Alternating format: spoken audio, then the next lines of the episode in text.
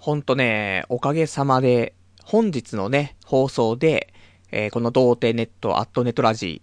ー、えー、330回というね、節目を迎えまして、で、毎回毎回ね、この10回ごとの、えー、放送でね、まあ、記念放送ということで、スペシャルウィークというね、ことでちょっとやらせていただいてるんですけども、なので、330回、今日はね、スペシャルウィークということで、で、ここ最近のスペシャルウィーク、あんまりね、なんか大きな企画というか、そういうのをね、してこなかったなと思って、今回はしっかりやりたいと思っていたところ、ちょっとね、空回りしてるのかなちょっと気合が入りすぎちゃって。まあ、いつもだったら、まあその話でね、1時間喋れちゃうような、そんな内容のものが、えー、3本4本ね、えー、なぜかちょっと用意できてしまった部分がありまして。で、まあその中からもね、えー、ちょっとよりすぐりの厳選して、今回ちょっと2大企画かな。ということで、いつもよりちょっと豪華なスペシャルウィークということでね。で、最近の、なんかスペシャルウィークって、そんなにね、なんかま企画やってもあんまり面白くないなとかね、あったかもしれない。せっかくのスペシャルなんだから、もう少し一歩踏み込んだことしてくんないかなって、ね、そう思ってた人もいるかもしんないんだけど、これはね、なんでそういう風にね、みんな思うのかっていうと、やっぱり、その、女っていうところにね、絡んでない話が多かったんじゃないかなと思うんだよね。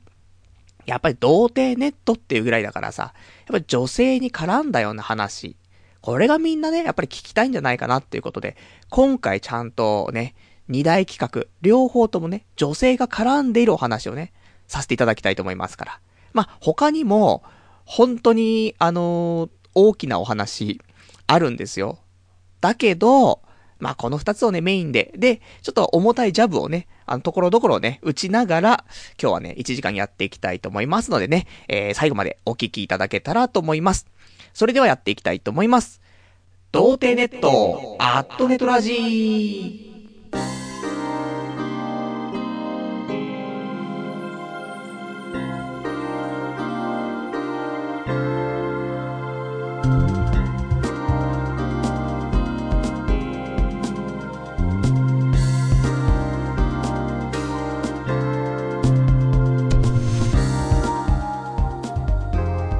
改めまして、童貞ネット、アットネットラジーパーソナリティのパルナイトです。こんばんは。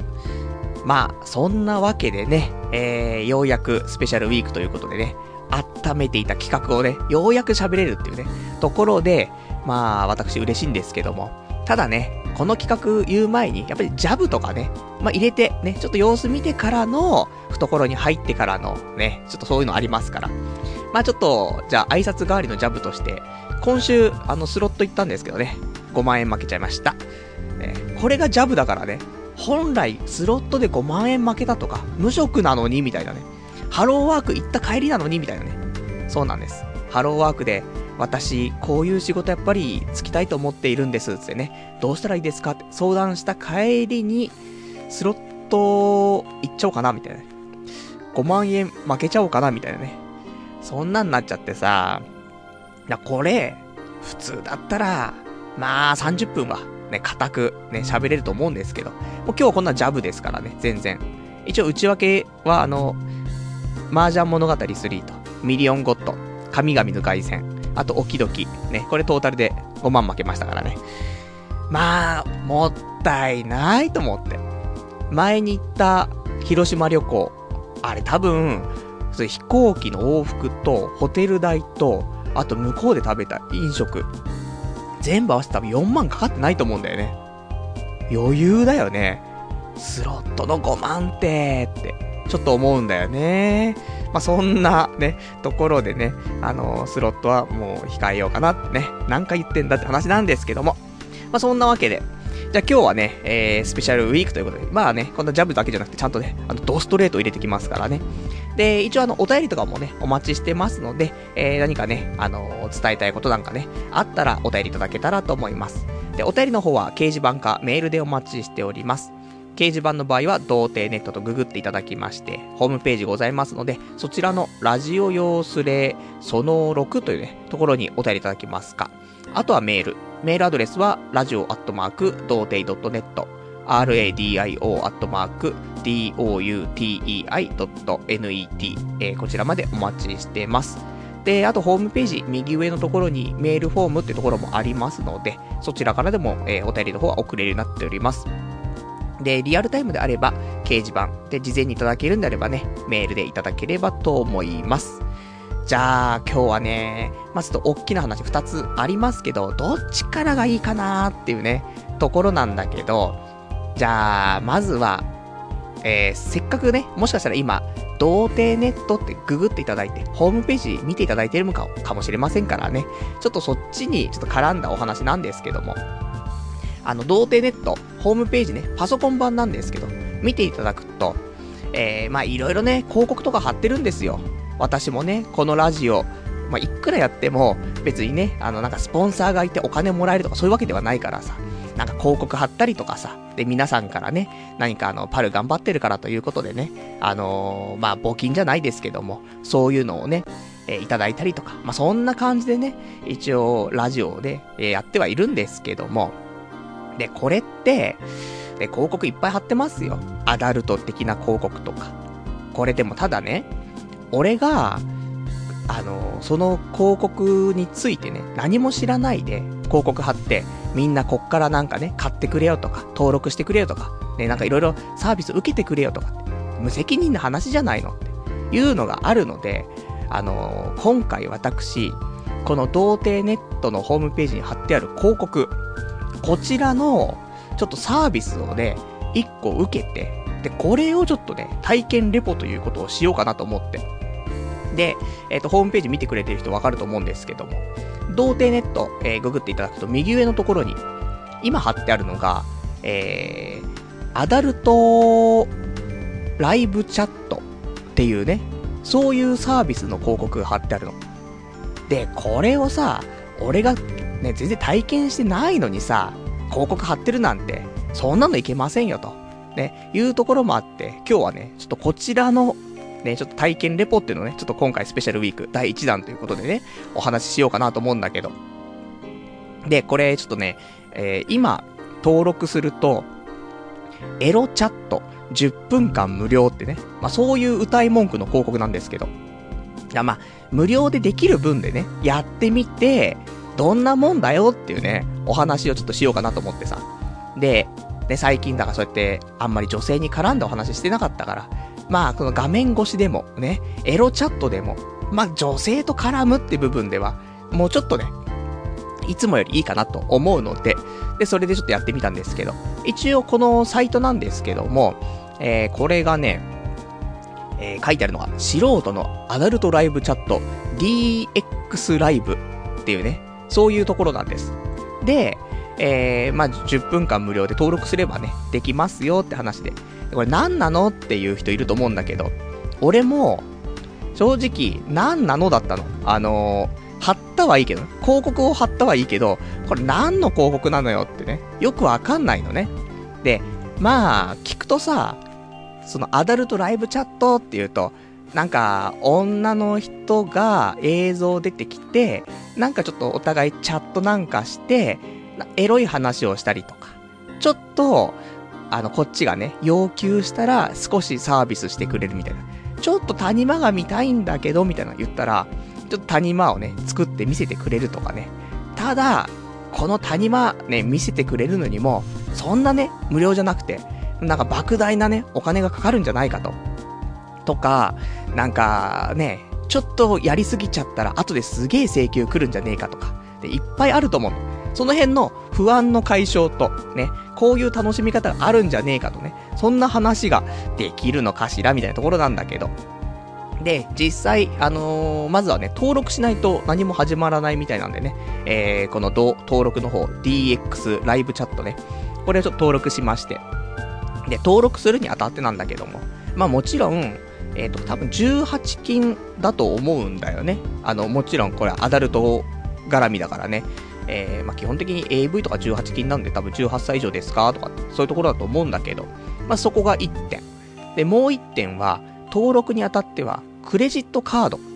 これが必要になってくるんだよね。だから、あの、クレジットカード、カード持ってない人っていうのはまず、多分難しい。できないと思うんだよね。それと、持ってるけど、こういうところで、クレジットカード使いたくないよと。なんか怖いよっていう人いると思う。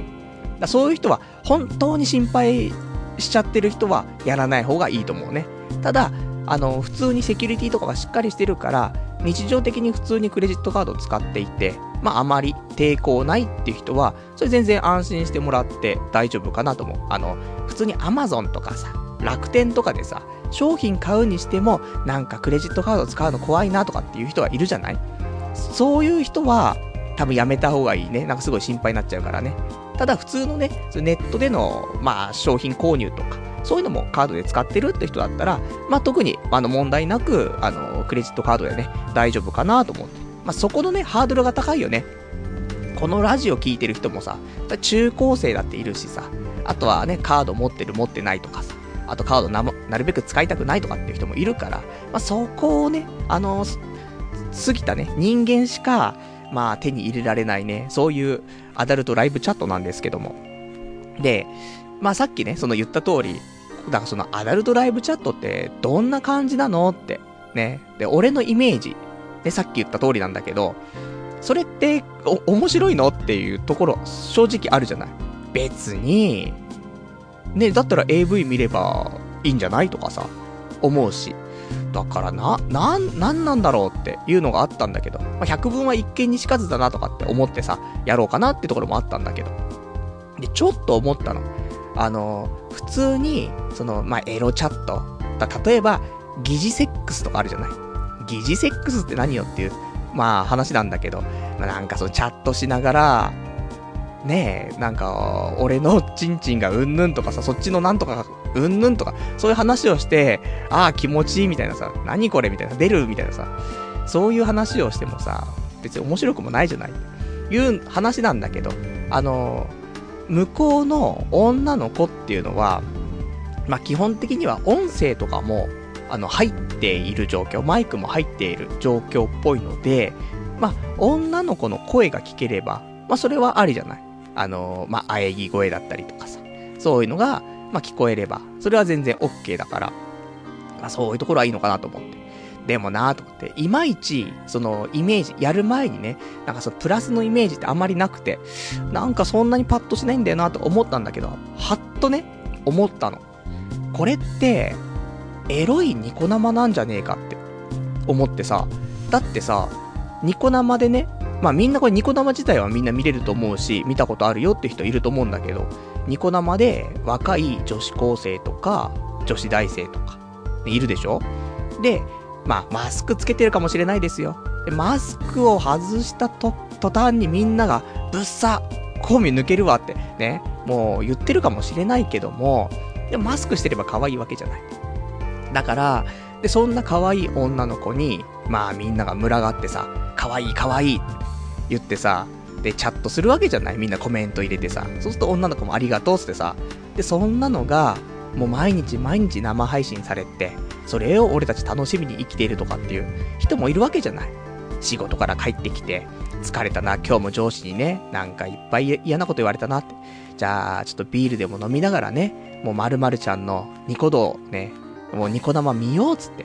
これがもういつもの癒しなんですっていうね。それで可愛い可愛いってコメント打ってっていうね。で、ちょっと、まあ、アダルティではないですけども、ちょっとお色気をね、推している女の子の場合は、少しね、あの露出の高い服とかをね、着てたりすると、ちょっとしたかがんだ時にね、胸のね、谷間なんかチラッと見えたりしたら、ああ、明日も仕事頑張れるな、みたいなさ。そういうのって多分あると思うんだよね。なので、それをさらに発展してさせた18金のニコ生っていうのが、このアダルトライブチャットなんじゃなかろうかと。いうことを思ったの。そう考えたら急になんか楽しそうじゃないのって思ってさ。だそういう、やっぱりね、あんまりわからないね、そういうサービスっていうのはね、まあ、結構この世にもね、あると思うんだけど、ほんとこのアダルトライブチャットってね、わからないよね。やろうって思わない限り想像もしないし。で、なんかいっぱい広告とかもね、貼ってあったりするじゃないですか。アダルトサイトとか行くとさ。だからなんか、どうなのかなとか思っちゃうけど、いろいろ考えてみると、そんなワクワクするようなサービスなんじゃねえかということで、これちょっと楽しみだなと思って。で、その、新規登録したことでね、ポイントがもらえて、で、ポイント制なんだよね。えっ、ー、と、ポイントをお金で買って、で、それを、まあ、ポイントを消費していって、ライブチャットをするっていうね、ことなんだけど。で、一応ね、えー、最初はね、12ポイント、えー、もらえます。で、12ポイントで10分間、なんかそういう、ね、ライブチャットを見ることができるっていうね、ことで、実際に買うと、まあ、結構高いっちゃ高いんだよね。あの、海外なのかな？あの、多分この辺、日本のサーバーとかでやっちゃうと、いろいろ違法なのかもしれないのでね、あの、支払いは、えー、ドルベースなんでね、多分海外サーバーでね、やっているので、まあその辺は全然ね、あの、合法的っていうことなんだと思うんですけども。で、えっ、ー、と、なんか今、お得なね、えー、ポイント購入、ね、金額があるらしいんですけど、15ポイントで、19ドル。ドルの話されてもみたいな話かもしれないけどね、為替をね、見て、で、こっからね、このアダルトライブチャットをすることで、為替に興味を持って、そっから FX を始めてみたいな、大富豪みたいな、あるかもしれないからね。で、あと、えー、50ポイント、えー、で、えっ、ー、と、100ドルで50ポイント。まあ、だから約1万2000円で50ポイントだよね。で、まあ、そんな感じで、まあ、あとは200ドルで110ポイント、300ドルで170ポイントみたいな感じなんで、まあ、多く払った方がお得ではあるけどもということで。で、今、あの、お得なキャンペーンでね、えー、じゃあその19ドルで15ポイントっていうのあるので、これだと、まあ、そこそこ、10分ちょっとぐらいは楽しめる。2000円ぐらいでね、楽しめますよっていう。そうだから2000円分ぐらいが初回登録すると無料でついてくるっていうことだから、まあ、楽しめるでしょうよと、ね、思ってさ。で、えー、実際、やったわけですよ。で、えっ、ー、と、ホームページ行って、ホームページ入ってさ、で、見ると、えっ、ー、と、実際私、今ね、ページ見てるんだけど、どんな感じなのっていうと、まあ今、チャット中の女の子っていうのがね、まあいっぱいサムネみたいなんでね、サムネがあって、で、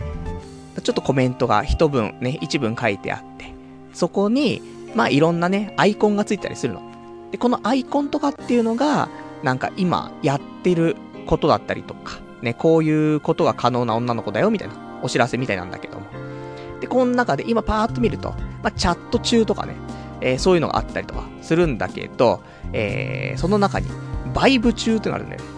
なんでバイブ中って？で、さらに見ていくと、ダブルバイブ中ってあるんだよね。どういうことになってるんだよ、みたいなね。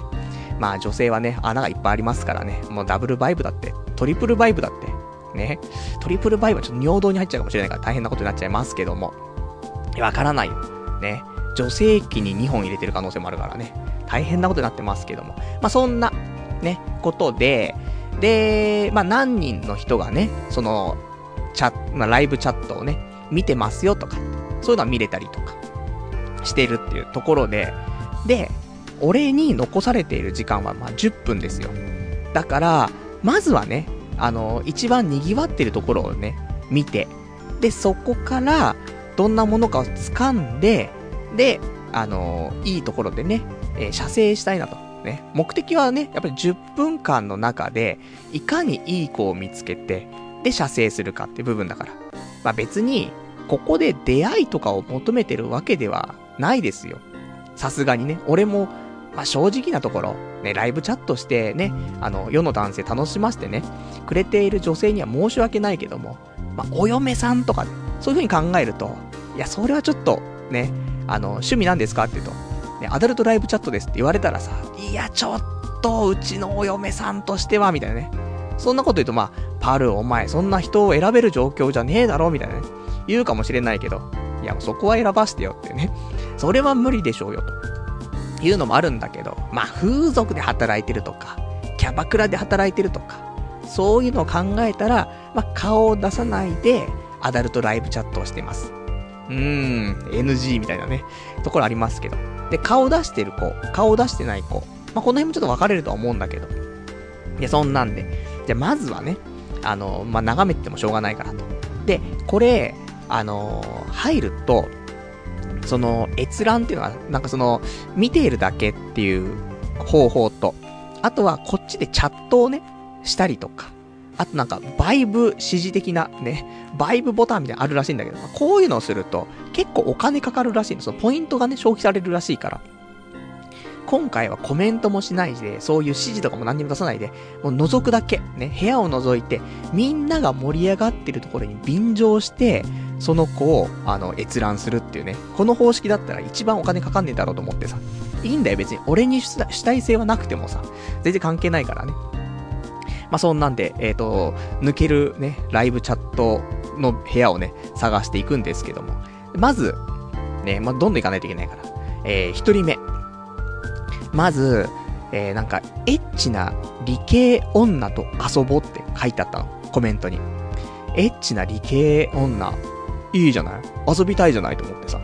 で、クリックするじゃない？そうすると、なんか別画面みたいに開いて、そこに、その、まあ、ウェブカメラみたいなね、そういう、まあ、動画が流れるんだよね。ライブ中だよね、動画の。あ、お、こんな感じなのかと思ったらさ、もう超笑顔のメガネデブな女性がさ、バイブ中なの。いやもう本当に、ね、頭の中じゃエッチな理系女が出てくると思ってんのにさ、笑顔のメガネデブが出てくるわけじゃない。もうふざけるなよってね。あの、深夜のね、これもう一人で住んでるね、部屋ですよ。一人暮らし。ここで、基本的には声なんてあげないですよ。いつも静かに暮らしてるのに、もう久しぶりに叫んじゃった。ふざけるなよってね。んで、あの、すぐね、画面閉じて。これで俺にポイントを使わせるんじゃねえと。あと、ね、もうこれ、何分見れる？と10分だけど、今ちょっと見ちゃったから、これあと何分なの？ってなるじゃない。本当に、まあでも笑顔が素敵だったんだよ。なんであんなに笑顔なんだろうっていうぐらいね。まあそんなので、えー、一人目終了。もう次行こうと。ね。もう、大体、勝手は分かったからさ。で、二つ目行ったら、ブスじゃないんだけど、告白されたらお断り、みたいな顔のやつが、ローターをね、ウィーンってやってんの。そっとじみたいなさ。なんかね、うん、ちょっと違うなと思って。ここじゃ抜けないよと思ってね。まあ微妙なところなんだよね。女の好みってわかんないし、その、サムネのさ、写真ってさ、まあね、体の一部をね、映してたりとか、あと後ろ姿だったりとか、顔から下とかね。あと顔を映してても、ちょっと角度がちょっと違ったりとか。まあ一番ベスト、ベストショットをね、載せたりとかするから、実際開いてみないとわからないってところは、まあ AV のパッケージ詐欺的なものと、まあ近いものがあるのかもしんないんだけど。いや、そんなんでさ、まあ二人目も撃沈ですよ。で、三つ目。ね、み、もう3人目開いた瞬間、もう局部のアップ。ね。何これと思う。局部のアップから始まっちゃってさ。まあ、嫌いじゃなかったの。なんかその局部、局部が嫌い、好きとかそういう問題じゃなくて、局部アップからの、ちょっと全体像見えつつだったんだけど。まあ、嫌いじゃないなーとは思ったんだけど、ちょっと閉じようかなと思ってね。この子もバイブをしてたんだけどね。基本的にはそのバイブ中ってやつをね、あの、選んで、ね、もう、チャット中ってわかんないじゃん。喋ってるんだか何やってんだかわかんないから、まずはね、あの、絶対外れのない、バイブ中ってね、書いてあったらバイブ中なんだろうっすね。それを選んで見ているんだけども。いや、ちょっと違ったなと思ってね。で、えー、4人目。あの、開いたら、えー、バイブでオナニーしてるんだよね。これがね、ま、顔は見えないぐらい。鼻から下が見えるぐらいで全身像見えて、もうおっぱいも、えー、あと局部の方もね、えー、見える状況でということで、オナニーをしてるの。これ、体のバランスもすごく良くて、で、なんか、その反応っていうの、そういうのも良かったんだよね。なので、あ、こりゃいいかもしれないと。これはかどるかもしれないと思ったんだけど、でもさ、まだまだ、ね、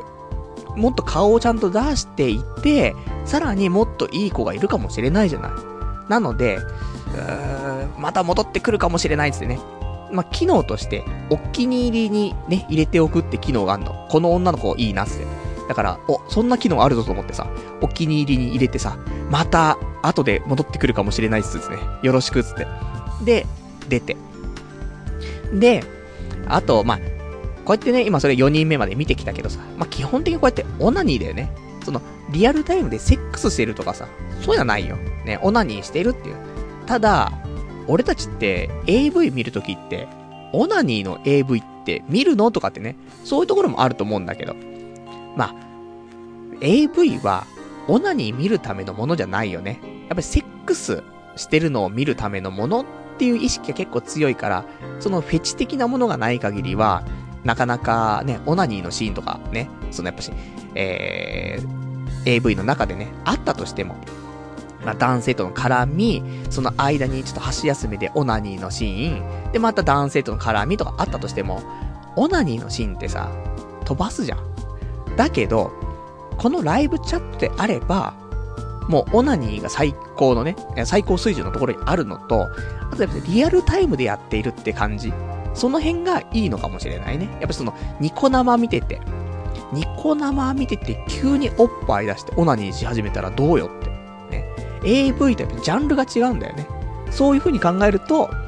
なかなか楽しめるのかもななんてね、思いつつ。で、4人目、ちょっとまあお気に入りがね、入りました。で、こっからはね、まあ、1個キープができたわけだから。こっからはどんどんどんどん、まあ、探っていって、さらにね、高みをっていう感じだったんだけど、5人目。えー、開くと。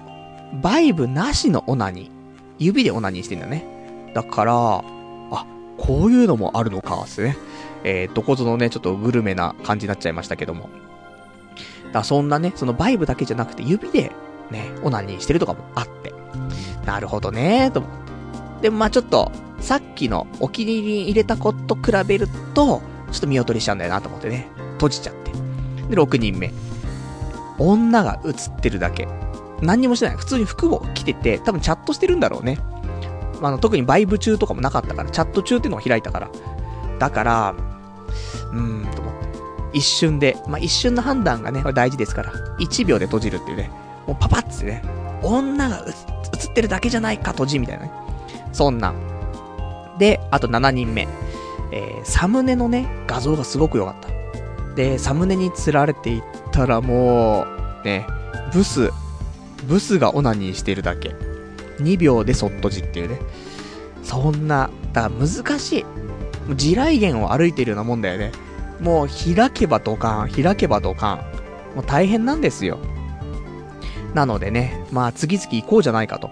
いうことで、で、次8人目。で結構これ可愛かった。だけど、もっといいのがいるんじゃないかなと思って、ちょっと閉じちゃったんだよね。ちょっと難しかったね。まあ、この辺の判断が、まあ、これはやっていけばね、まあ、分かってくるのかもしれないんだけどさ、これね、俺特にお気に入り入れなかったんだよね。そこまでじゃなかったんだろうね。で、次、えー、9人目。えー、C カップ以上でね、今度ね、調べてみた。まあ、その、絞り込みができんのよ。多分女の子も登録してて、私は何カップですとかさ、何歳ですとかって入れて、それでやってるんだけど、そこで絞り込みができるので、多分そんな、オナニーを見るのにあたって、小さい胸の子を見ても、ちょっとあんまりっていうのはあるから、C カップ以上でいませんかねですね。絞り込んで、で、クリックしたところ9人目なんですけども。C カップ以上で出てきた子なのに、ちっぱいなんだよね。小さいおっぱい。もう閉じるしかないなと思ってね。仕方ないよ。別に、例えば俺がね、これから付き合うとか、結婚するとか、そういう子だったらね、まあ、おっぱいがちっちゃいとかさ、もうそういうのはもう、いいですよ。本当はね、そりゃ、C カップ、D カップ、あったら嬉しいなと思いますけど、もうそこはそこまで求めているところではないですよ。だけど、オナニーのおかずとしてね、考えているわけですから、ここでちっちゃいおっぱいはね、そんなフェチはないんでね、閉じるしかない。で、こう閉じたところで、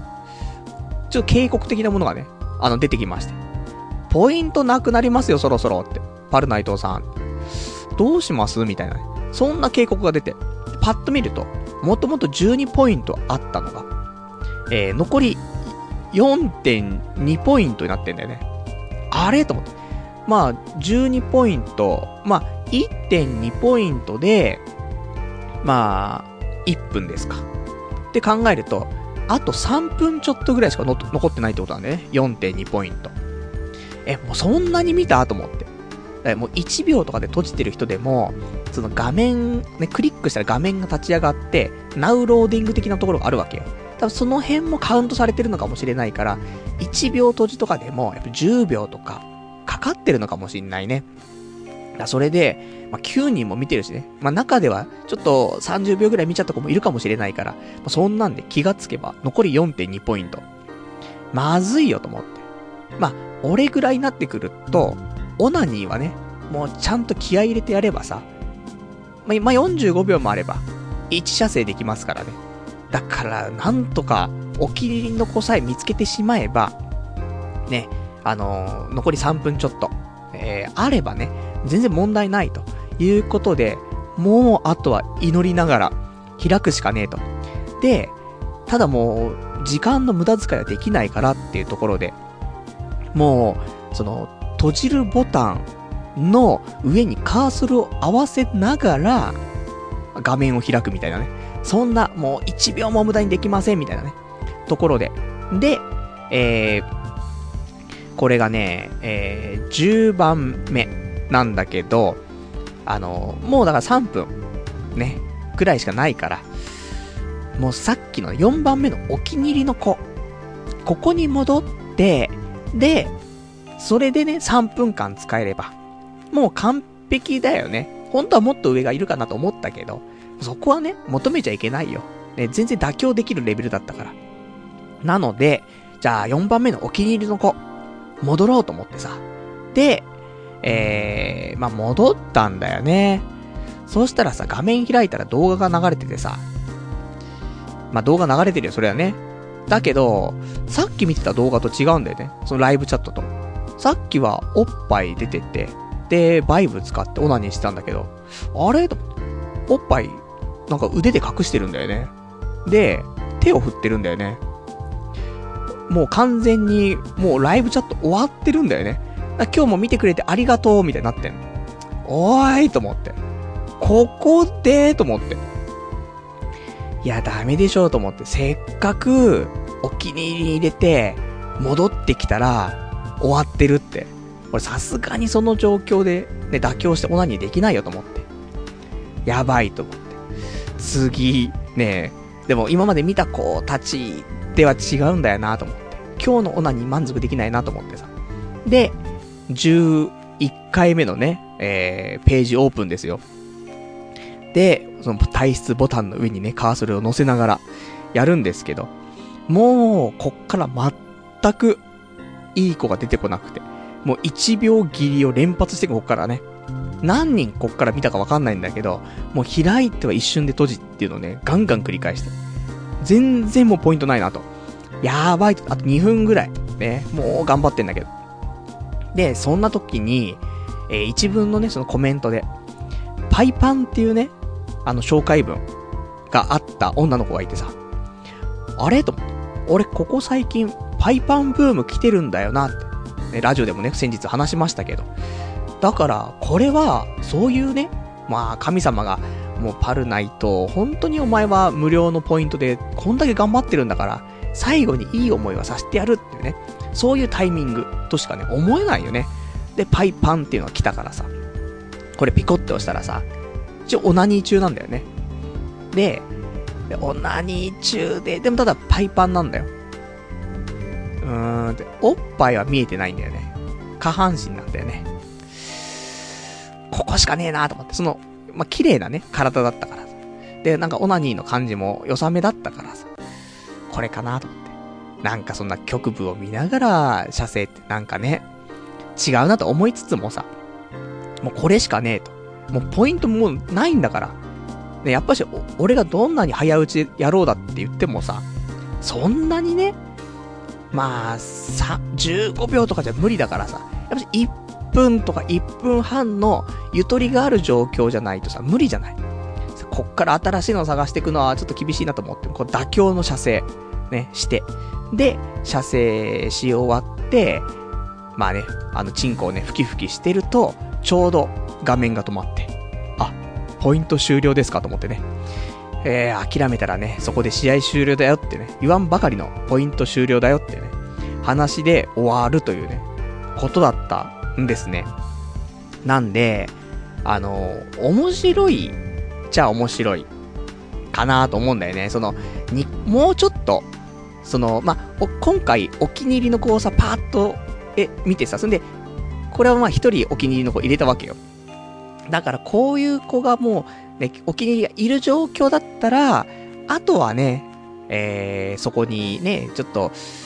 行ってさ、で、ちょこちょこコメントしたりとかさ、で、いろいろアクションして、それで女の子の反応を見てね、で、ちょっとエロいのを見ながら射精するっていうのは、まあ、ありっちゃありなんだろうなって思うんだよね。そのやっぱし、エロいことってお金かかるよねって。何やってもさ。だからニコ生ね、無料でできますけど、ニコ生もそりゃあね、そういうちょっとエロいことをさせようってなったら、やっぱりこうやってね、アダルトライブチャットに行って、で、お金を払ってエロいの見させていただくっていうね、ことになると思うんだけど、まあそんなね、ところだったから、まあね、本当に心残りは、お気に入りの子のところにね、戻った時に、オナニーが終わっていたってね。だからそのタイミングも難しいよね。今だったら、まあ、隣の部屋のね、あの、オナあの、セックスの喘ぎ声と一緒だよね。もう隣でセックス始まった喘ぎ声してるってね、耳をつけてね、ちょっとオナニーね、俺もしようかなとか思うんだけど、うーん、どうしようかなみたいなね。思って、ちょっとね、あの、じゃその前にちょっとトイレだけ、ね、ちょっとしょんべんしたかったから、しょんべんして帰ってきて、じゃあちょっとオナニーね、再開しようと思って、壁に耳当ててたら、もうセックス終わってるみたいな。そういうの、これがリアルタイム感だと思うんでね。まあ、このライブチャット。その辺が、なかなか面白いのかもしれないですね。なんで、あの、もし、まあ、今言ったぐらいの楽しみ方っていうのは、無料のポイントで一応できるので、あの、よかったら、童貞ネットとググっていただいてね、その、パソコンのホームページのね、右上のところに、えー、DX、デラックスのデラックスライブ、えー、ビデオチャットで出会うってね、エロチャット10分間無料、えー、タイプの女の子を検索ってね、一緒にエッチなことをしようってね、言ってますから。えー、まあ言ってるのか言ってないのかわかりませんけどもね。まあ実際はエロいことをしていたからね。その、十何人見た中で、一人だけ、あの、服を着て、普通にチャットしてたっぽいんだけど、あとは全部なんかエロいことをしてたから、まあ、その、リアルタイム感でのエロいのをね、まあ、体験したいなっていう人は、ぜひ、ね、あの、こちらのホームページの方からね、えー、リンクありますから、まあ、登録してやってもらえると、まあ、面白いかななんてね、ちょっとこうやって話のネタにもなるしね。あとは、まあ、この後に、ポイントその購入っていうのもまあ、約2000円でね、15ポイント、また10分ちょっとぐらいは、12、3分ぐらいかな。まあ、まあ、ついてるので、まあ、これをやってみてって感じだよね。で、あの、そこでハマったら、まあ、投資がかさんでしまうけども、そこは、ね、まあ、自己責任でって話なんだけど、まあ、こうやってなんかニコ生でエロいのあったらいいんだけどなーとかっていう人がいたら、とてもいいかもしれないね。ちょっと面白いかもしれないのでっていうことで、今日はね、えー、スペシャルウィーク第1本目ということでね、えー、こちら、素人のアダルトライブチャットをね、DX ライブ、ね、このアダルトライブチャットのね、体験レポっていうことでね、えー、やらせていただきましたけども、どうだったんでしょうか？ね。これはだってもう、いつもだったら、もうこれ1本ですよ。ね、スペシャルウィークっつったらさ。だけど、ここから、もう一本ありますから。大丈夫。お任せくださいというね、ことで、じゃあ、二つ目のね、えー、企画、行こうか。やっぱりね、えー、女性と、こうやってオンラインで会うっていうのもね、もちろんですよ。ただ、今回そのオンラインの場合、女性とは絡んでたけどもね、やっぱチャットをしたりとかさ、バイブボタンを押したりとかしてないわけよ。やっぱ直接的な関わりじゃないね。間接的な関わりだったから。やっぱり、もう人間、女性と関わるんであれば、直接的にね、関わらないといけないなっていうのもあって、えー、スペシャルウィーク第2弾、フィリピンパブ潜入レポ。こちらをね、今回やってきたんですよ。まあ、つうのも、昨日ね、ちょっと、まあ、久しぶりにね、友人とね、ちょっと会ってさ、で、そこで飲んでたんだけども、まあ、この人たちがね、フィリピンパブ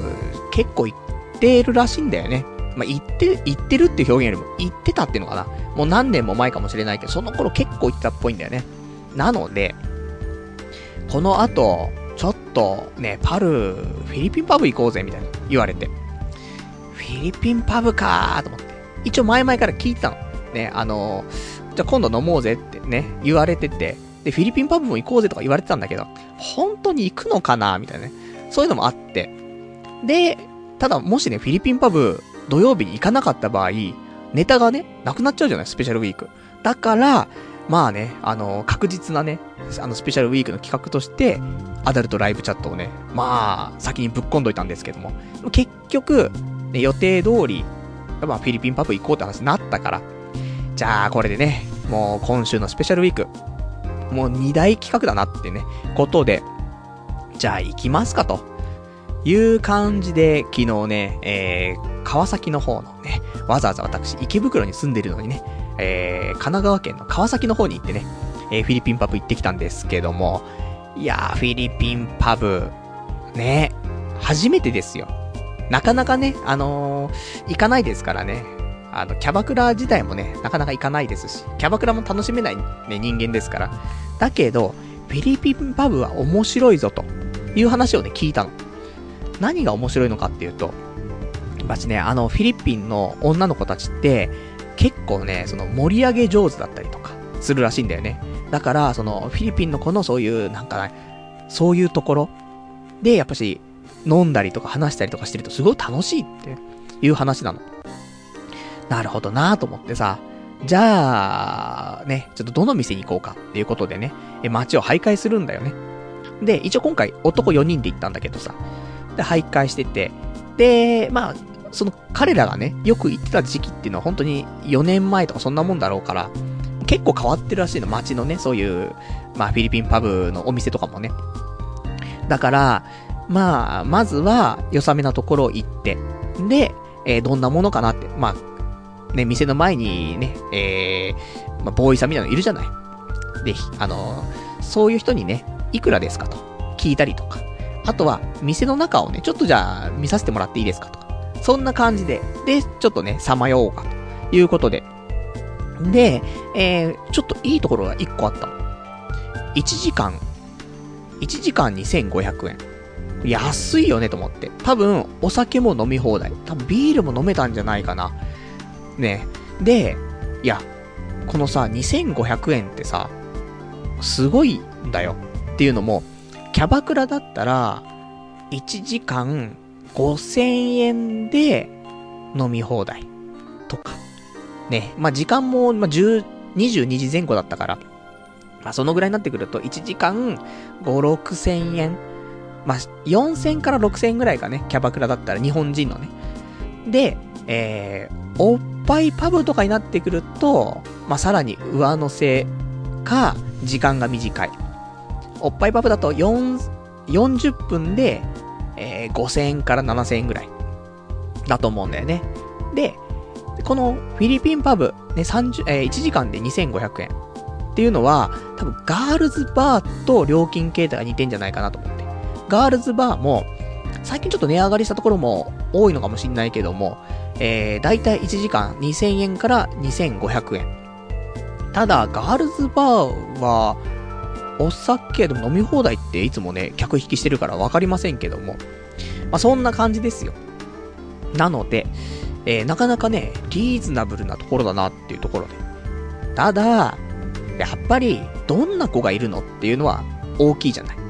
なので、えー、中を見学ね、ちょっとさせてくれませんかっていう話にしてさ、あ、いいですよって言われて。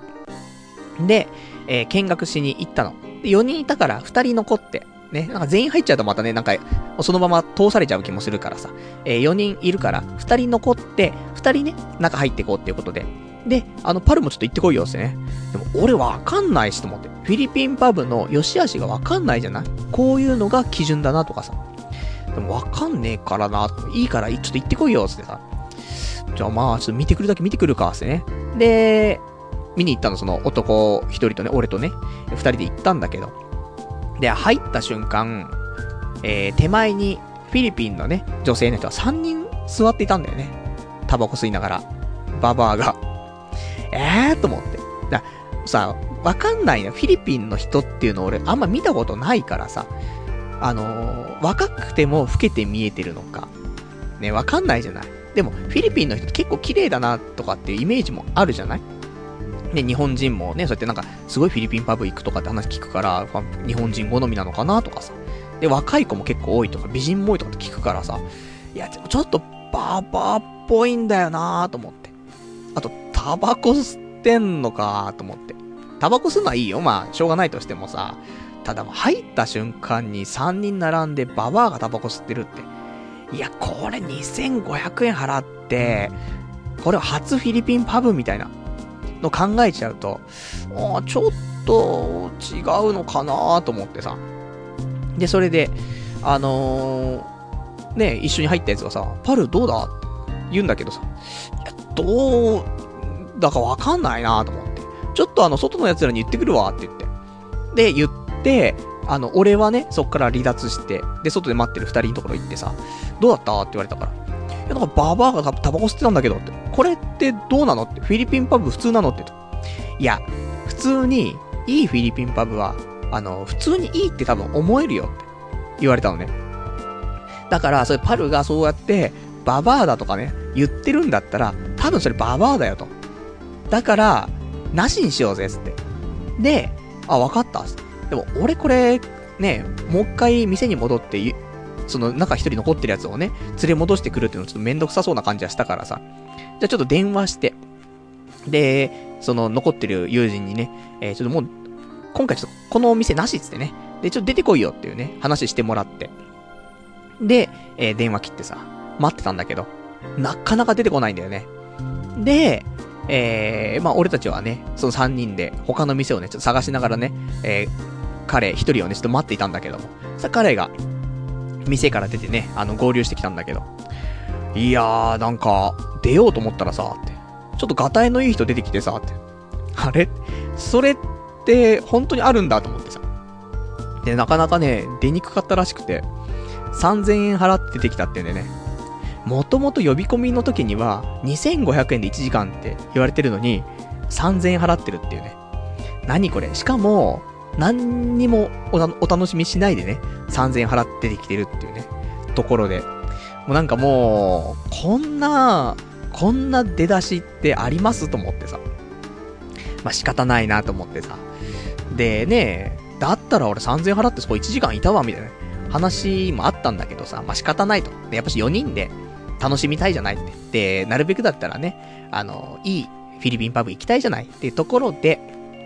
まあ仕方ねえってね。まあしょ、うん、それで、まあ3000はね、まあ無駄なお金になってしまったかもしれないけども、次だ次っつってね。で、次いろいろ探してって、で、結果、まあいくつか回ったんだけども、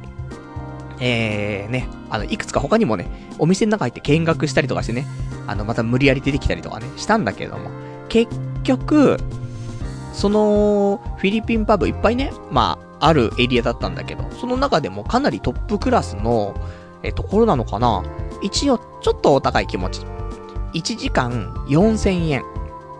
でもまあ1時間4000って、キャバクラで考えたら、安いからね。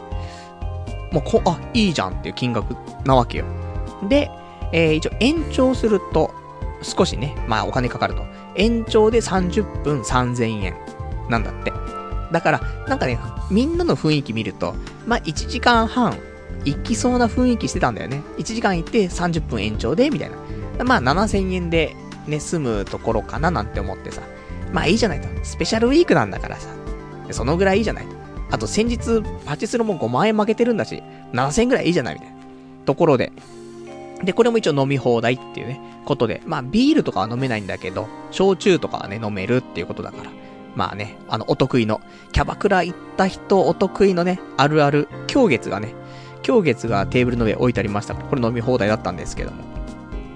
それで、えー、店入るとね、俺今まで行った、そういう、まあ、キャバクラとかも、ね、ガールズバーとかも行ってますけど、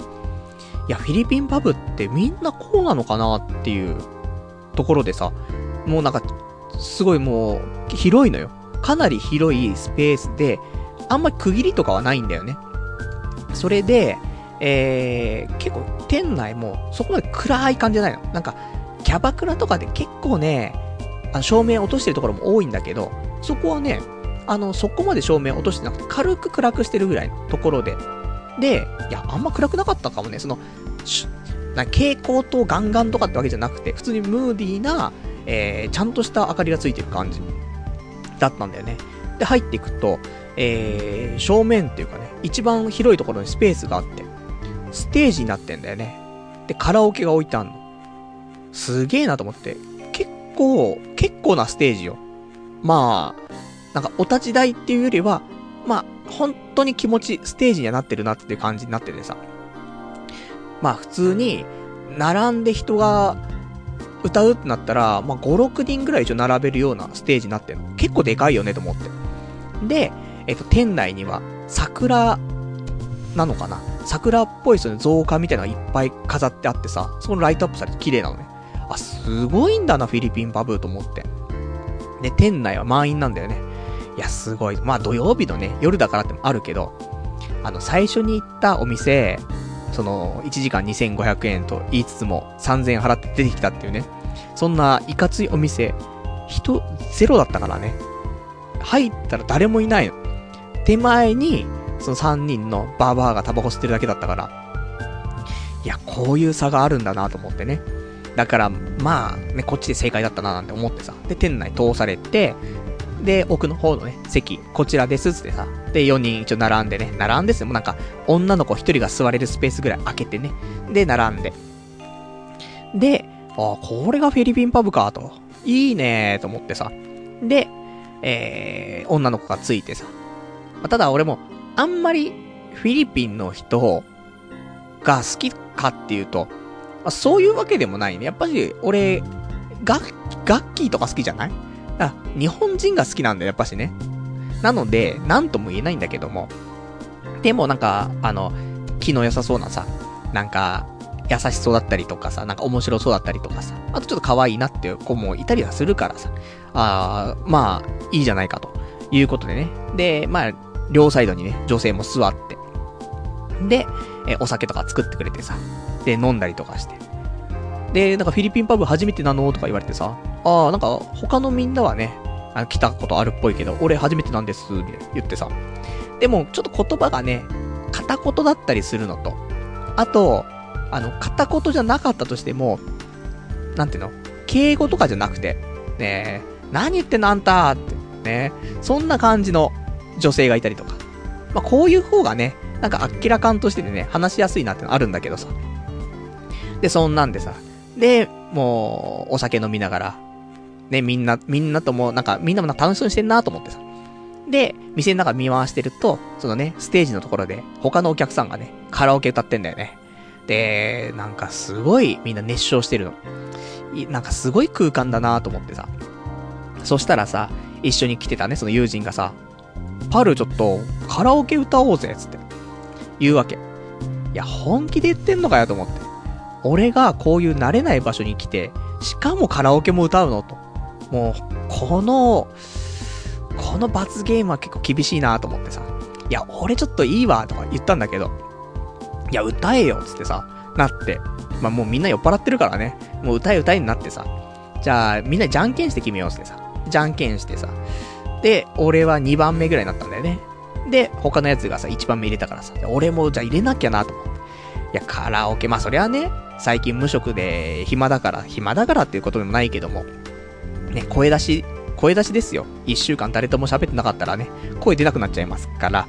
まあ、週2、3ね、カラオケ行って。この間もあの、先日おすすめしたね、一人カラオケ専用のお店、ワンカラ。これあの、ラジオやった次の日、月曜日にね、あの、フリータイムで行っちゃいましたからね。まあ、そのぐらいカラオケ行ってますから。あと正直あの、ワンカラのフリータイム、結構飽きる。ね。そんな行かなくてもいいかなと思うんでね。まあ、ワンカラに関してはちょっと1回だけ1時間ちょっと試しに行ってもらえたら、まあいいかなってちょっと結論になったんだけども。いや、そんなね、ところで、まあ持ち歌じゃないけども、人前で歌って大丈夫な歌。まあっていうのも、少しね、えー、ストックがあるわけですよ。そのなんていうの、こういう大人数の前で歌うっていうのはさ、なんかすごいノリノリな感じよりは、少ししっとりした感じ。歌謡曲って感じの方がいいからっていうことで、えー、鈴木正幸の恋人、ね、こちらを、えー、一応入れましてね。で、えー、まあ、時がね、どんどん過ぎていくわけですよ。で、もうキャバ、その、なんていうフィリピンパブの子にもね、あなた、カラオケ入れたの？って言われてね、入れたよつってね、あの、これ入れたよって。鈴木正幸恋人。知ってる？みたいな。うん、知らないみたいな。そんなんでさ。で、まあ、時間が来てさ。で、俺の番が来るわけですよ。で、台、台上に上がってってさ。いや、結構なステージなんだよね。こういうところ立つとさ、俺、足ガクガクくんなんだけどさ。まあ、この時はね、ちょうど立ったところに、あの、モニターもね、すぐあったから、じゃあここ歌詞見ながら歌えばいいなと思って。で、もういつもね、毎週何回も歌ってる曲だからさ、まあ、そんなに、あの、ガクガクすることもなく、恋人をね、熱唱しましてね。で、もう、それはね、フィリピンパブの子もさ、あなた、普通に歌えるじゃない、みたいな、言われてさ、まあ、毎週ね、歌ってますから、と思いながらね。で、えー、で、そんなカラオケしたりとか、まあ、その後もね、カラオケ続いて、まあ、全く、全くってわけじゃないけど、超うろ覚えな、えー、尾崎豊の I love you をね、歌ったりとかね、してね、えー、熱唱したりとかしたんだけどもさ。で、そんなんでね、フィリピンパブを堪能してさ、こんな感じなのかっていうのがあったんだけど、なんか、この、なんて、テンションっていうの、最初はいいんだよね。は、初物だからさ、ある程度は、あのー、頑張れるというか、で、やることもカラオケとかもあるし、頑張れるかなっていうのあったんだけど、えー、だいたい45分ぐらい過ぎたところ。で、いやもうこれダメだなと思って。もう、なんか出し尽くした感がもうあって、俺こっからどうしていいんだろう。酒も飲、みすぎると危ないし、で、まあ手持ち無沙汰で飲むしかないし。みんなが楽しそうに話してるけど、みたいな。俺、なんかもう話すことないし、みたいなね。で、そんなんで、えー、その辺から、ね、俺のね、言葉数がどんどんどんどん少なくなっていって。で、そんな中、ね、1時間経ったところでね、えー、他の奴ら楽しそうにしてるから、30分延長で、みたいな言ってるわけ。あー、30分、地獄が延長されたと思ってさ。で、こっからは本当の本当にもう、だ、1時間だったらギリギリ、なんか、あ、初めてだからなんか楽しいかも、みたいなね。こんな店なんだ。カラオケ歌っちゃおう、みたいなね。で、お酒飲んじゃおうみたいなんで、1時間ってギリギリじゃない、それで。こっから30分はもう何にもないよね。無言。びっくりするよ。ついてくれた女の子。なんかね、結構やっぱサービスがいいお店みたいで、あのー、こういうところってさ、キャバクラもそうだけど、一人にね、そのお客さん一人に対して、一人の女の子を、えつけてくれるっていうのが、まあ、いいサービスなんだよね。だからまあ入る前にね、えー、いろいろと呼び込みの人とかに聞いて、いや、ちゃんと一人ね、あのー、お一人様にちゃんと一人ずつつけますから、とか言うわけ。で、これっていうのは結構いいサービスなんだけど、ちょっと一人多かったぐらいでついてたんだよね、今回。4人いるのに5人ついてるみたいな。で、そんな感じで、で、まあ言ったら、友達3、ね、3人いるわけじゃない。だから3人が1人ずつと喋っていて、で、そうすると、ね、えー、5人ついてたら5を引く3だから2でしょ？残り2人ね、いるわけですよ。この2人が俺の隣にね、両隣にいるんだけど、まあ、俺が無言だからさ、この両隣の女の子も無言だよね。これはやばいと思ってさ。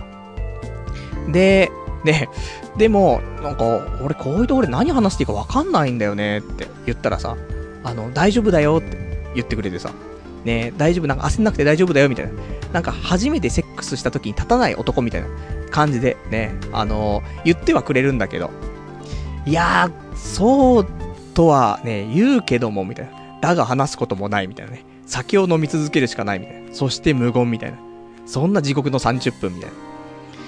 そんな、ね、えー、フィリピンパブっていうところでね。いや、結構ね、面白いっちゃ面白いんだよ。あの、まあ、最初のその、テンションが保たれてた頃はさ、フィリピンのね、子たちとも喋ったりとかして、でも、ね、周りが結構喋ってる中で、俺もあんま喋れないから、なんか、ね、そのちょっと口の悪いね、フィリピンの子がさ、あなた、チェリーボーイみたいね、みたいな。言ってきてさ。あー、俺は、ね、こういう国際色豊かなところでも、チェリーボーイ集がしてしまうんだなと思ってさ。そしたらもう完全に、ね、No, I'm shy boy! つってね。まあ、そんなんで、まあ、ボーイでもないんだけど、34歳のおっさんなんだけども、みたいなね、ところがあってさ。いや、そういうのをね、なんかいろいろ自覚する、ね、いい場所だなっていうね。やっぱね、良くないよ。34歳でシャイボーイっていうのはさ、本当にみんな楽しんでんのになと思って。もう、友達からも、おい、パル、お前大丈夫かみたいなね。楽しんでるのかってね。いや、俺もう無理なんだが、つってね。そんな話をしてたりとかしてさ。だそんなね、ちょっと童貞臭漂わせ、漂わせながらね、え、フィリピンパブをね、初めて体験してさ。で、お時間来まして。ね。ちょっと最後の無言の30分がね、本当にゲロ吐きそうだったんだけども。で、終わりまして。じゃあ、お会計ですね。まあ、1人7000円であれば、えー、7、4、28と。ね、2万8000円で済むところなんだけど、あれと。3万8000円ぐらいいってんだよね、と思って。で、いろいろね、あの、確認してみると、えー、一人がね、一人の友人がね、あの、なんか指名をしてたらしいんだよね。多分、その、当てがってもらってその女の子たちっていうのは、あのまあ、順番で回ったりとかするから。で、他のね、席に行ったりとかするから、お気に入りの子がいたらね、キープしないと、他の席に行っちゃうから、それで指名ってのするとさ、この子がね、えー、キープできますよと。この子とずっとお話できますよっていうところで。で、その人が、えー、一人ね、指名していたっていう事実。そしてさらにその人が、女の子に、えー、ビールを飲ませていたっていうね。女の子も、焼酎は無料なのよ。だからそれ飲めるんだけど。ただやっぱり、あの、女の子が、私ちょっと、ね、お酒他の飲みたいなとかね、言ってきたら、じゃあ、いいよと。ね、言ってしまうこともあるでしょうよと。ただこれは、他のお酒は有料なわけですよ。そういうのもあって、ね、あのー、なぜか、その人はね、指名ビールを飲ませるっていうね、ところで、多分その辺も色々あっての、多分3万8000円ぐらいいったと思うんだよな。だまあ、3万円台は言ってたからさ。ね、やってくれるぜと思ってさ。で、まあそんなのね、その人負担だろうとは思ったんだけど。そしたらさ、まあその人はまあまあ、そのぐらい払おうかな、みたいな感じの雰囲気はあったんだけど、他のやつがさ、ねいいよ、ね。もうその、指名してね、ビール飲ませた人が、多く払えばいいから、みたいに言ってさ、もうそいつ2000円しか払わないでさ、2000円しか払わないでもう店出てっちゃったの。ええー、と思って。いや、さすがに、ね、あのー、楽しんだ人はいるでしょうよ。ね、余分にお金を使って楽しんだ人はいるから、その人が多く出すのは当然だけども、いや、俺たち2000円しか払わなくて、で、その人に全部ね、支払い任せるのはさすがにきついよなと思って。だから、まあ俺も細かいの持ってなかったから、じゃあ、あの、7000円だと思うんだけど、まあじゃあ、1万円ね、それを一応出しとくからと。ね。で、あともう一人のやつも1万円出して、で、これで今お会計がね、その2万2000円、ね、あの、集金されてる状況で、じゃあその残り、残りはその楽しんだ、お金を出した人がね、あの、お金を使った人がね、まあ一応、払うみたいな感じになったんだけどさ。で、店から出てさ。で、まあ、これ帰ってこねえんかな ?7000 円なのに1万円払ってるんだけど、3000円は帰ってこないのかな？みたいな、思ったんだけどさ。で、その、2000円しか置いてかなかったやつがさ、まあ、外にいたんだけど、ちょっと、ね、それは厳しいじゃないっていうね、ところでさ。で、えー、さっきのちょっとお金とかさ、っていう話もしたんだけどさ、酔っ払ってんだよね、もうみんなね。異常にまあ1時間半、ずっと酒飲みながら女の子と喋ってっからさ、変な、変な酔い方しちゃってんだよ、多分ね。なのでね、その2000しか払わなかったやつ、もう俺たちをね、全員蹴っ飛ばしてね、走って逃げるっていうね。もうクソ野郎ですよ、本当に。本当は、酔ってない時は人格者なんだけどね、酔ったら、いかんですねっていうね、ところで、もう2000円だけ払って、俺たち蹴っ飛ばしてね、えー、逃走していって。なので、あ、これはね、まあ、今度、もし、会う機会があればね、あの飲み代ぐらいはね、3000円分ね、ありますから、3000円分ぐらいね、じゃあ今度飲みでおごってもらえばいいかなとは思うんだけど、そんなね、ところで。で、まあね、そのお金ね、一番使った人が多く払うの、まあ、それはそれでね、しょうがないなというところと、まあその人も一番年長の人だったからね、年配の人だったから、まあね、ごちそうさまですみたいな感じもあったのかもしれないけど、結局7000円ところは1万円払ってるからね、俺は逆にね、多く払ってるわけだから。まあそんなんで。で、なんかよくわかんねえけど、それで解散になっちゃってさ、みんなもう、もうどんどん散らばって帰っちゃうんだよね。なんだこれと思ってさ。で、えー、私のね、まあ、フィリピンパブ、ね、イン川崎、これが終了になったんだけどもさ、いや、ほんとね、フィリピンパブ自体は、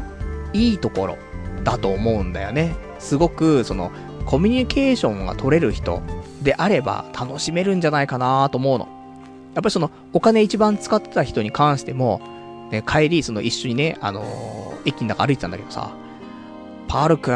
今日超楽しかったねーすね。もうほんと楽しかった今日つって。あ、そんだけ楽しかったらそりゃ指名もしてビールも飲ましちゃうわなっていうね、ぐらいだったんだけどさ。ずーっともうニコニコしながら楽しかった楽しかったって言ってんの。まあ、だったらいいかなと思うけど、あなたはお金一番使ってるしって、お金払ってるからいいんじゃないのって思うけどさ。でも、いや、俺はちょっときつかったっすね、っすね。本当に、その、身の程を知るよね。だってさ、フィリピンパブって、結構、そのなんていうの、モテないおじさんとかが行ってもモテるみたいなところが多分あると思うんだよね。まあそういうイメージがあるんだけど。そんな中で無言だよ？30分ぐらい。びっくりするもん。女の子苦笑いだよ。だからね、厳しいねと思って。フィリピンパブですら楽しめないっていうね、ところなんで、いかんなっていうところと、あとやっぱりね、あのー、どこか漂っている童貞臭。これはね、拭いきれないんだなって思う。ね。いかんなと思って。これ童貞じゃないんだよ、俺は。ね、もう全然童貞じゃない。なのに、ね、なっちゃうってことは、やっぱりこの童貞ネットっていうラジオね、やるね、資格があるよね。よく、童貞じゃなかったんだ、裏切られた気持ちです、みたいなさ、ね、そういうお便り来るときもありますけど、じゃあ、君の童貞力は俺よりも高いの？って言ったら、多分そこら辺の童貞よりも俺のが童貞だからね。じゃあみんなフィリピンパブで30分無言とかいられるの？っていうね。いや、無理なんだよ、そんなのは。だけど、やっぱね、そうなってしまうんだよねっていうところで。なんで、やっぱりちょっと、キャバクラとか、フィリピンパブとか、もうこういうなんか女の子と喋るところ、難しいなっていうのをね、本当に痛感したよね。あんまね、なんか、いるじゃない女の子と喋るっていうだけで楽しいっていう人。全然理解できないんだよね。その、例えばね、そう、男女関係ないんだよね。その人に対して興味あるかないか。ね、この人はね、どういう趣味をしてるとかさ。まあ仕事とかね、趣味とかそういうので、なんか、あ、この人、人間的魅力あるなとかさ。喋っててなんか楽しいなとかっていう人いるじゃない？そういう人だったら話したいと思うの。これは男女関係なくだよね。だけど、全くそういうのがない人だったら、男女関係なく何も喋るっていうさ、ところがないじゃない？だな、何話せばいいんだろう？まあ、可愛いねとか言うの？全然どうでもいいしと思って、別にセックスもできねえしと思ってさ。でもまあね、なんか、その、一番楽しんでた人は、なんか、やっぱり、ね、今度デートしようよとかね、そういう話をしてたらしいから、あそういう風に、出会いの場として、次につなげる場として、楽しむのかなみたいなね。よくわかんねえなと思ってさ。まあ、そんなんでね、えー、家に帰ってきましたけどね。まあ、皆さんももしよかったらね、フィリピンパブ行ってみると、いけると思うよ。あの、本当に、あの、人見知りな人じゃなければ、多分楽しく。で、カラオケとか、ね、っていうのもそういうステージがあるのも結構デフォっちゃデフォっぽいんだよね。だから、そういう、まあ、スナックとかで歌うよりも、ちゃ、ちょっとステージがしっかりしてるみたいなところだから、まあそういうの気持ちく歌えたりとか、まあできると思うので、えー、行ったことないっていう人いたらね、まあ話の出たりなんかね、行ってみてはいかがかなと思います。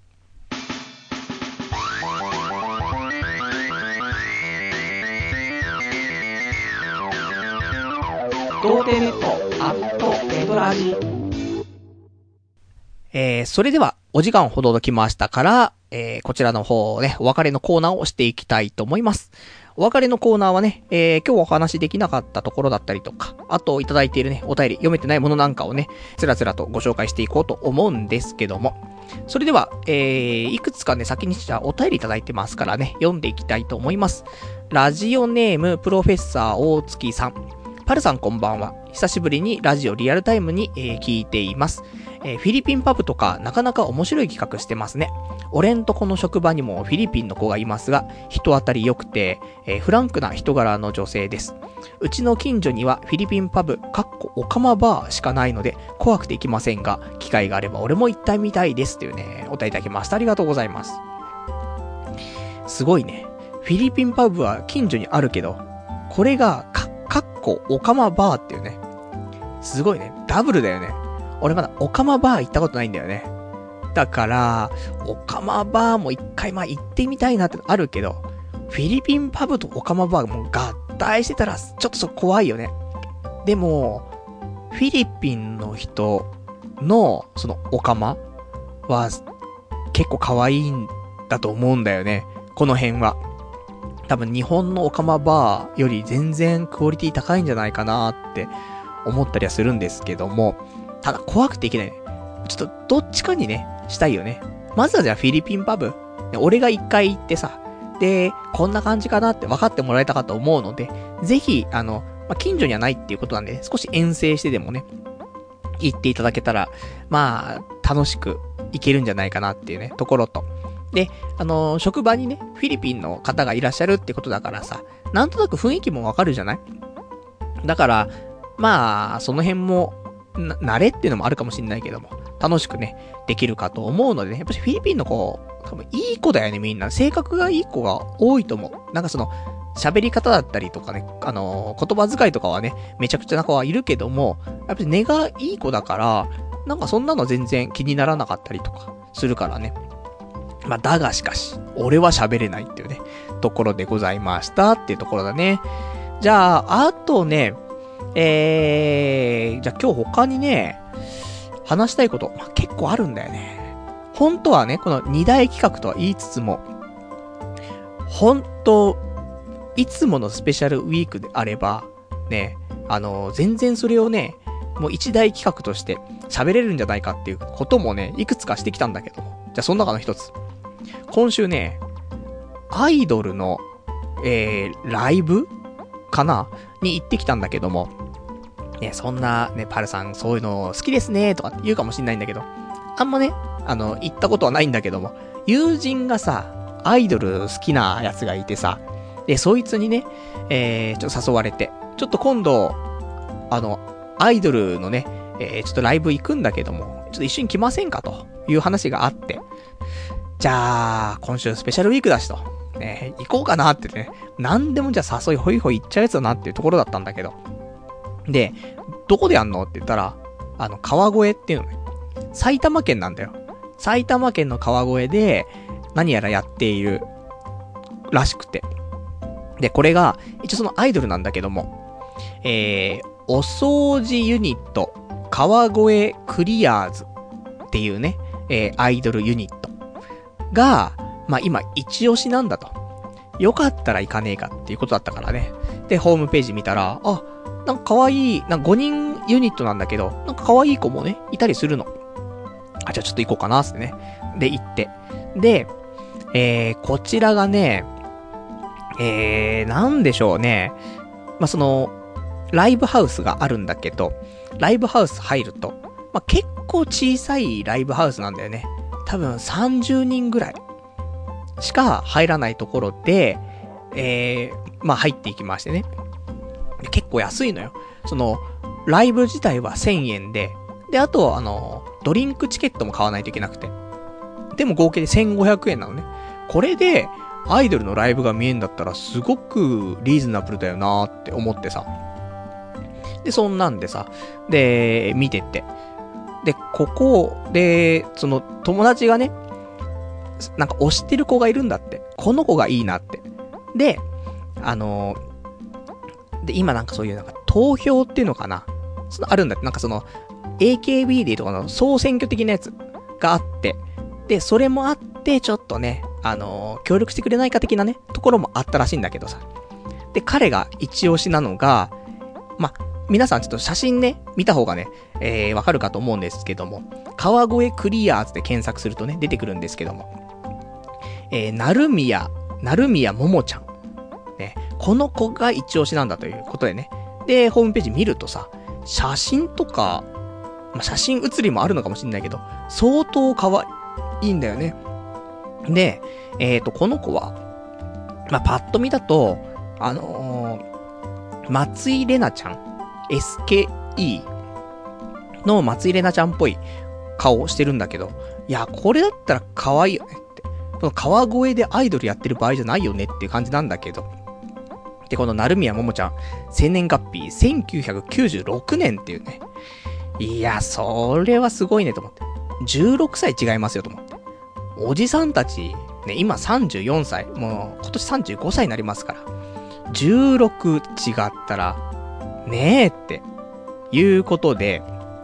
今19歳のね、女の子だっていうことでね、まあ、この子にちょっと入れ込んじゃってるって話なんだよね。だからそれもね、どうなのかなっていうのあるんだけど。で、まあ、聞いたらね、その友人は、えー、今年から、この、お掃除ユニット、川越クリアーズのことをね、えー、知って、ライブとか行き始めてっていうことらしくて、この3ヶ月ぐらいなんだけど、相当な入れ込みぐらいらしくてね、いくら使ったかとかって聞いたんだけど、結構引く、引く感じのね、金額を使っていて、おじさん、ちょっとやばいよっていうね、話はあったんだけどさ、まあ同い年なんだけどもね。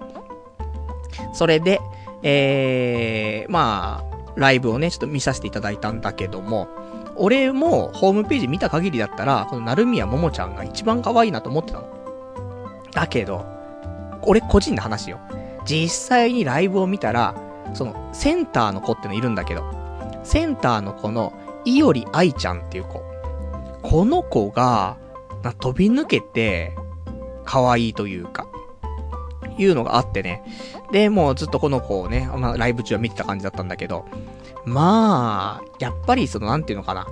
写真と実物ってやっぱ違うよねって思うところはある。このいおり愛ちゃん、写真写り悪いんだよ。多分。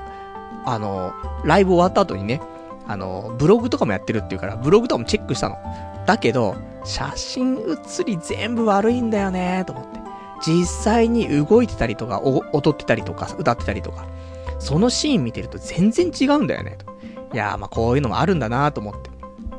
で、このね、あの、いおり愛ちゃんが、まあ、俺はじゃあ、ね、この中で押すんだったらね、押し面かなっていうところでさ。やっぱりね、細いんだよね。その、細いが正義ってわけじゃないけど、やっぱアイドルって、実際なんか写真とか映像で見るよりも、ね、あの、実際に実物見るとさ、なんかもう他の人と骨格が違うじゃないその、なんか華奢っていうレベルじゃなくてさ、なんか、あ、俺たちとは、なんか根本的に違うんだな、みたいな。そういうのはね、感じ取れるぐらい細くて、骨格違うんだなっていうのと、まあ、こんだけ、なんか、もうそういう体の構造をしてるんであれば、まあ、アイドルっていうね、その、職業を選択するっていうね、そういうのもね、あるよなって。っていうのはね、ちょっと実際ね、思ったなってところでさ。で、あの、他のメンバーも、あのまあ、5人いるからね、いろいろいる、いるんだけどもさ。でも、まあ、正直あんまりパッとしないって子もいるの。だけど、やっぱりアイドルとかってさ、やっぱやったもん勝ちだなっていうのは、あるよねと思って。だって、もう本当にその、ね、あんまパッとしないなっていう子とかはさ、まあ、その辺に本当にいるような子だったりとか、いや、その辺にいる子よりももしかしたらちょっと下かもしんないよね。だけど、アイドルやりたいとかさ、なんか歌が歌いたいとかさ、ね、ダンスがやりたいとかさ、そういうのがあってさ、飛び込んだら意外と、ね、ちょっともしかしたらこうやって、あまりメジャーじゃないかもしれないけども、アイドルっていうものになれるわけなんだよね。だけど、普通の子はみんな、え、私じゃあちょっとアイドルとかは無理だしって言ってやらないだけでさ、意外とやったら、できちゃうっていう可能性だゼロじゃないから、だけど、やっぱし、ね、自分で諦めちゃって、やる前から諦めちゃってるっていう人は多いと思うから、ほんとなんか、そういう子を見るとね、あの、もちろんど、なんかいっぱい頑張ってね、レッスンとかしたりとかして、あと、なんか他にね、あの、光ったものがあったりとかするんだけど、光ったりね、するものがあったりするとは思うんだけど、だけど、パッと見は、本当に、もう、平均よりもちょい下かな、みたいな子だったりするから、やっぱちょっとやったもん勝ちなんだなっていうのは、ちょっとすごい感じたのでね。まあ、その辺、ちょっと今ね、聞いている中高生の女子。いないなぁ。そんな子はいないなぁ。ね。もう、アダルトライブチャットとフィリピンパブの話をしているこのラジオ。中高生の女の子は聞いてないでしょうよ。思いますけど、でも、ちょっとそんなね、聞いていて、アイドルとか憧れてるとかね、いう子いたら、あの、なんで、一回チャレンジするのはいいじゃない。チャレンジしてダメだったらダメだけど、チャレンジしないで、それで自分の可能性を見限っちゃうのはもったいないなと思うから、一回チャレンジしてみたらいいんじゃないの？タイミングがあったりとか、何かがあったらうまくいくかもしれないし、うまくいかなかったらうまくいかないで諦めつくじゃないっていうところでね。まあそんなことをちょっとね、こういうのを見てさ、思ったりとかして。でね、えー、まあ、ライブはすごく良かった。歌もね、あの、かなり、何曲ぐらい歌ったんかなまあそんな長い、フルで歌ったんだかどうかわかんないけども、曲自体10曲ぐらいは歌ってくれたと思うんだよね。で、踊りも結構がっつり、ハードな踊りして、もうみんな汗だくでね、踊ってくれてさ。これで、ね、1500円だったら安いと思って。で、この子たち、その、ローカルなんだろうっていうところもあると思うんだけど、あの、メジャーシングルも出してるんだよ。この間のね、3月の18日、今年ね、に、メジャーセカンドシングル出したんだけど、これがね、あの、オリコンのウィークリーで3位取ってんだよね。で、これは、あの、今回俺が見に行ったのは、川越クリアーズってところなんだけど、そのユニットなんだけど、このクリアーズっていう、なんていうの？えー、団体、団体なのかな？っていうのがあって。で、これが、その、いろんなね、地域に分かれてるの。で、川越クリアーズがあったりとか、えー、東京クリアーズとかね。なんかいっぱいそういうので分かれてるらしくて。それの、えー、全員揃ったやつで歌ったクリアーズの、えー、CD っていうことらしいんだけど。で、そんなんでさ、結構、メジャーじゃん言ったら。なかなかね、オリコンでウィークリーで3位取ったアイドルが、30人ぐらいの箱でね、ライブハウスでさ、目の前で踊って歌ってくれるなんて、なくないみたいな。そう考えると、なんか、美味しいね、イベントだよねって思うんだけど。で、そんなね、感じの、で、あとこのクリアーズなんだけど、俺ね、川越クリアーズは知らなかったんだけど、あの、昔々、池袋でマチコンしたことがあったでしょ。池コン。第2回開催の時かな？俺が行って YouTube でね、動画が流れちゃってね。えー、なんかその動画のコメント欄にね、パルさん、最後の方に出てましたねみたいな、コメントばっかりになってね、大変なことになっている、えー、イケコンなんですけども、ここに、アイドルが応援で来てて、それが、東京クリアーズだったんだよね。だから、あ、ここでクリアーズ繋がるんだと思ってね。で、そんなんで、えー、川越クリアーズ堪能してきてさ。ただやっぱり、あの、いろんな人がね、ファンでいる。っていうところで、でも、そんなにみんなでみんななんか、盛り上がるって感じじゃなくて、一部の人がすごい盛り上がっていて、ね、あの、声出したりとかしてて、他の人はちょっと、あのー、まあ、少し拍手したりとかさ、手拍子したりとかして、あとは、普通にも何もしないで、普通に見てるだけとかね、いう人もいるんだけど。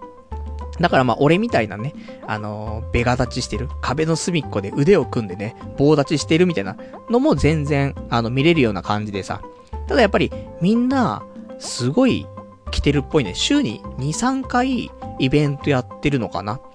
で、あの、来てる人はやっぱし、みんな常連っぽくて。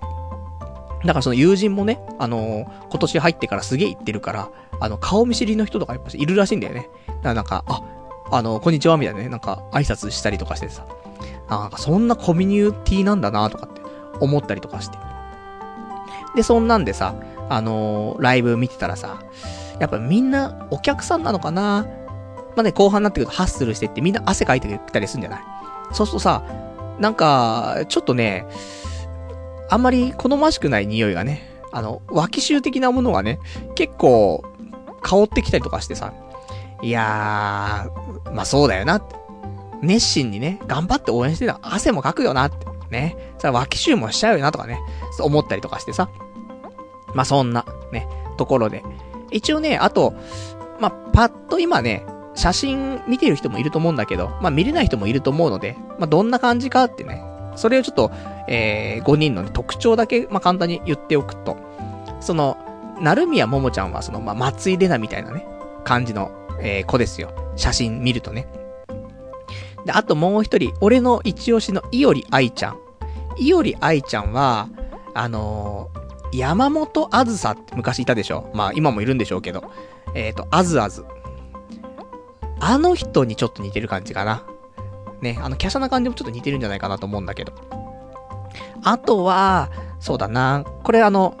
このね、クリアーズのね、ファンの人が聞いていたらね、ちょっと申し訳ないなと思うんだけどね。えー、まあ、韓流アイドルの女の子みたいな。そんな子が、まあこれだから、わかんないよ。日本の子なのか韓国の子なのかわからないし、俺も全然知らないんだけど、なんか雰囲気ね、えっ、ー、と、そういう、ちょっと、韓国のアイドル歌手みたいな感じの子が一人いたりとか、雰囲気ね。あとは、えー、そうだな、ももクロ。桃色クローバー Z を全員足して、なんか5で割った感じ。5で割ってんのかね、ももクロが何人かわかんないんだけどね。えー、4、5人でしょうよということでね。まあそんなで割った感じの、なんか、あ、ももクロいそうみたいなね。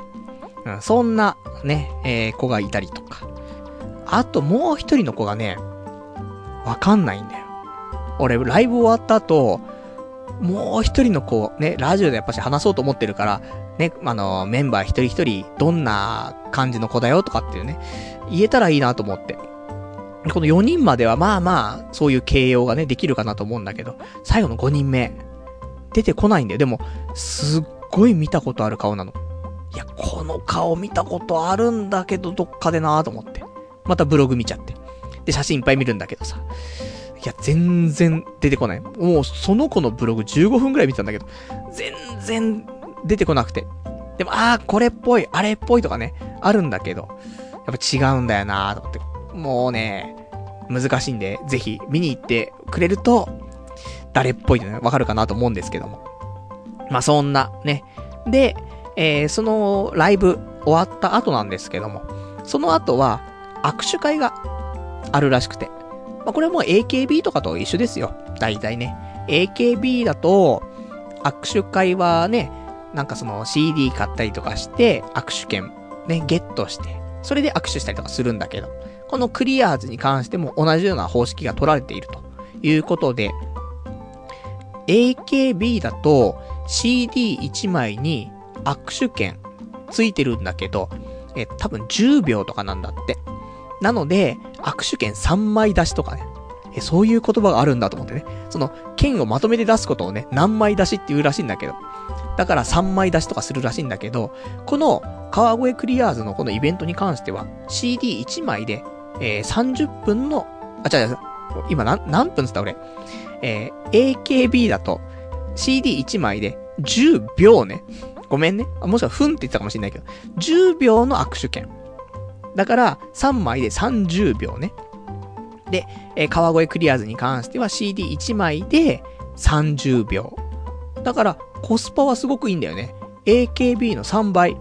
ね、握手ができるっていうね、ことで。で、えー、CD 買ったらそういう握手券がついてたりとか、あと、ブロマイド。まあ、金額は CD と変わんないっぽいんだけど、3枚ぐらい入ってんのかなブロバイド。で、それにも握手券がついてますよと。で、30秒のね、ついてますよみたいな感じらしいの。で、えー、友達がね、あの、まあ、その握手会行くって言ってるの。で、いやでも俺はいいかなと思って、ちょっと行こうかなと思ったんだけど、でもなんか、俺もね、フィリピンパブの子にね、チェリーボーイって聞かれちゃうぐらいだからさ、もうシャイボーイだからさ、無理だなと思って。そんなアイドルと握手とか難しいなと思って。で、30秒も何話したらいいかわかんねえしと思ってさ、ブルってさ。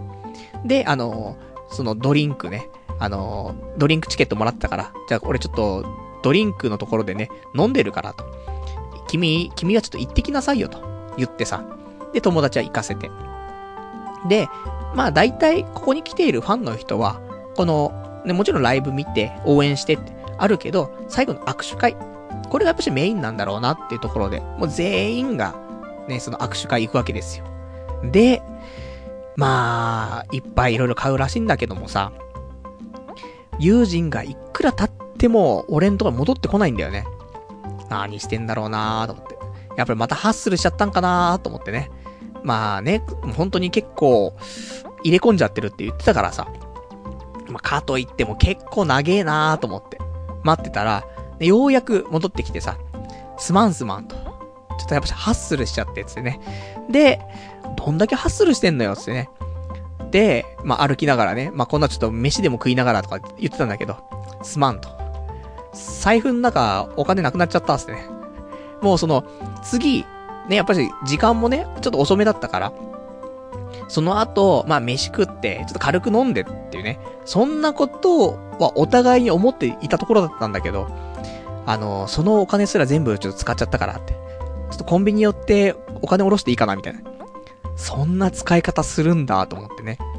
そのぐらい入れ込んじゃう。だよね。ただ、やっぱり AKB とかだと、やっぱさ、まあ、ね、で、その時まあ、いくら持ってたかって話はまたあれなんだけどさ、まあ、そんなにね、あのー、大富豪ってわけじゃないですよ。ね、俺たちもま、大富豪の仲間入り、ね、日本でトップ3ぐらい入りますけど、長者番付的にも。だけど、ね、もう財布の中はいつもカツカツですからね。まあ、なんとも言えませんけども。でもさ、まだ AKB だと CD1 枚で10秒でしょ？握手。それがさ、CD1 枚とかで30秒握手とかできて。しかも、その、AKB だったらめっちゃ人並ぶわけじゃない。でも、いつになってももう順番が来ないと。いうぐらいなのに、もうここは30人ですよ。ね、人がいるのが。ね、ファンが。それで、で、しかも、ここから、まあ、ちょっと人気とかによってはね、いろいろあると思うんだけども、えー、そんな半分、半分半分ぐらいだとしてもさ、並んでも15人ぐらいじゃない？そうしたらさ、まあまあ、いいよね。で、毎回毎回行ってればさ、AKB だったらもう、お客さんいっぱい来ちゃって誰が誰だかわかんないけど、毎回来てくれてて、30人の中だったらさ、もう顔も名前も覚えるじゃないだから、なおのことを入れ込んじゃうみたいなんだよね。もう近すぎちゃって、存在がね。なので、まあね、あのー、仕方ねえなってね、コンビニ寄ってさ、で、お金下ろしてさ、飲んでから帰ったんだけどさ、まあそんな、ね、あのー、俺の友人がね、入れ込んでしまうような素敵なアイドル、川越クリアーズ。ぜひね、あのーこちら、埼玉川越初のね、アイドルグループということで、あの、川越の観光親善大使にもね、あの、なっていますから、ぜひ、あの、埼玉住んでる人、で、さらに、川越住んでる人、応援していただけたらなと思うんでね、あのー、一回ね、まあ、見に行ってもいいんじゃないかなと思う。まあ、ファンは大体男だけど、本当に少し女の子のファンもいたし、あと、やっぱりね、あのー、パフォーマンスはすごく良かったんだよね。あと雰囲気もすごい良くてさ、あの MC とかも結構良かったのと、あとその、みんながみんなそのペンライト持ってさ、ね、それでなんか、ワイワイやるってわけじゃなくて、ほんと盛り上が、盛り上がりたい人だけ盛り上がって、あとは、あのー、そんなに盛り上がんないで、ちょっとなんか、いいじゃない？軽くリズムをさ、体で刻むぐらいのノリぐらいで、いいんじゃない？まあ、むしろもっと何にも動いてない人もいたからね、全然問題なくてさ、好きなように見てていいんだよねっていうところだったんで、で、すごい近いしね。だから、あの、おすすめだと思う。俺ね、もう一回誘われたら、ちょっと川越遠いなと思うんだけど、行ってもいいかなって思ってる。正直。あの、安いよ。そのまあ、握手会して財布の中身空っぽにしてたら、まあそれはね、高いんだけども、普通に見て、ドリンク飲んで、それ1500円だったら、いや、安いなと思ってさ。また、ちょっとね、いおり愛ちゃん。ね、これあの、リーダーみたいなんですけどね。り、あの、ちなみに、いおり愛ちゃんに関しては年齢に関しては、生年月日、1988年だから、まあ、結構ね、そこそこのお年なんですけども、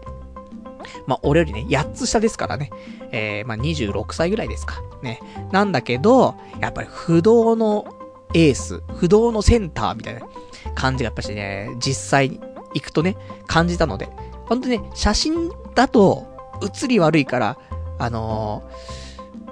ー、まあそうだね、みんなぜひ見て、あの、友達はね、の、なるみやももちゃんが言ってたけども、俺はこのいおりあいちゃん一押しなんでね、ぜひいおりあいちゃんの動いてるのを、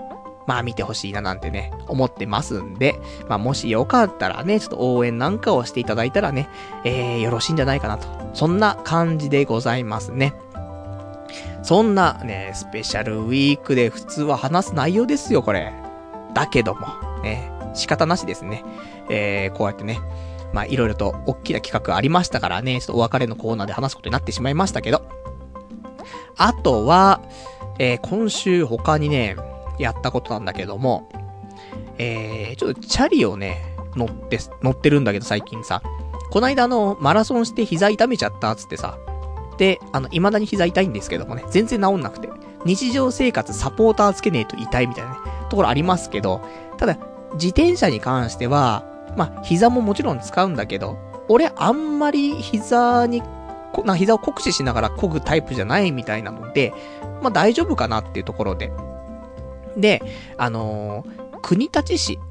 西東京の方のさ、国立市っていうところにね、ちょっと今回行ったの。っていうのも、あのー、俺がね、昔見た映画で、4月物語っていう映画があるんだけどさ、あのー、岩井俊二監督なんかリリー・シュシュとか、なそういうのをね、えー、作った監督さんなんですけども、えー、岩井俊二監督というのが、えー、4月物語っていうので、これあの、松たか子さんがね、本当にその若い頃、もう17年ぐらい前の映画なんだけど、まあ、映画っていうか、ショートムービー的なものなのかな。で、これをさ、俺昔、松たか子大好きでさ、で、見てたの。で、あー、なんかいいなーって昔思って。で、そこの舞台が国立市だったのね。で、その4月物語っていうぐらいだから、4月のお話。あのー、松高子がね、あのー、やっているその役っていうのが、まあ、高校生だったんだけども、まあ、4月になって、えー、大学に行くと。で、もともと地方だったんだけど、東京の大学に行きますよ、つって、その東京の大学っていうのはその国立市が舞台になっているっていうね、そういうところだったの。だから、ね、映像もすごい綺麗で桜も綺麗でさ、なんか雰囲気すごく良かったの。いつか4月桜咲いてる時にね、国立市行きたいな、行きたいなずっと思ったの。で、このタイミングかなと思ってさ。で、ただ、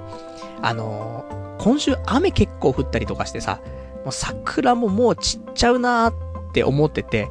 で、あのー、もうこの、この週にも行かないと、来週行ったんじゃもう絶対もう桜なくなってるなと思って。で、今週ね、あのー、ちょっと寝てなかったんですけどね。あの、最近不眠症なのかな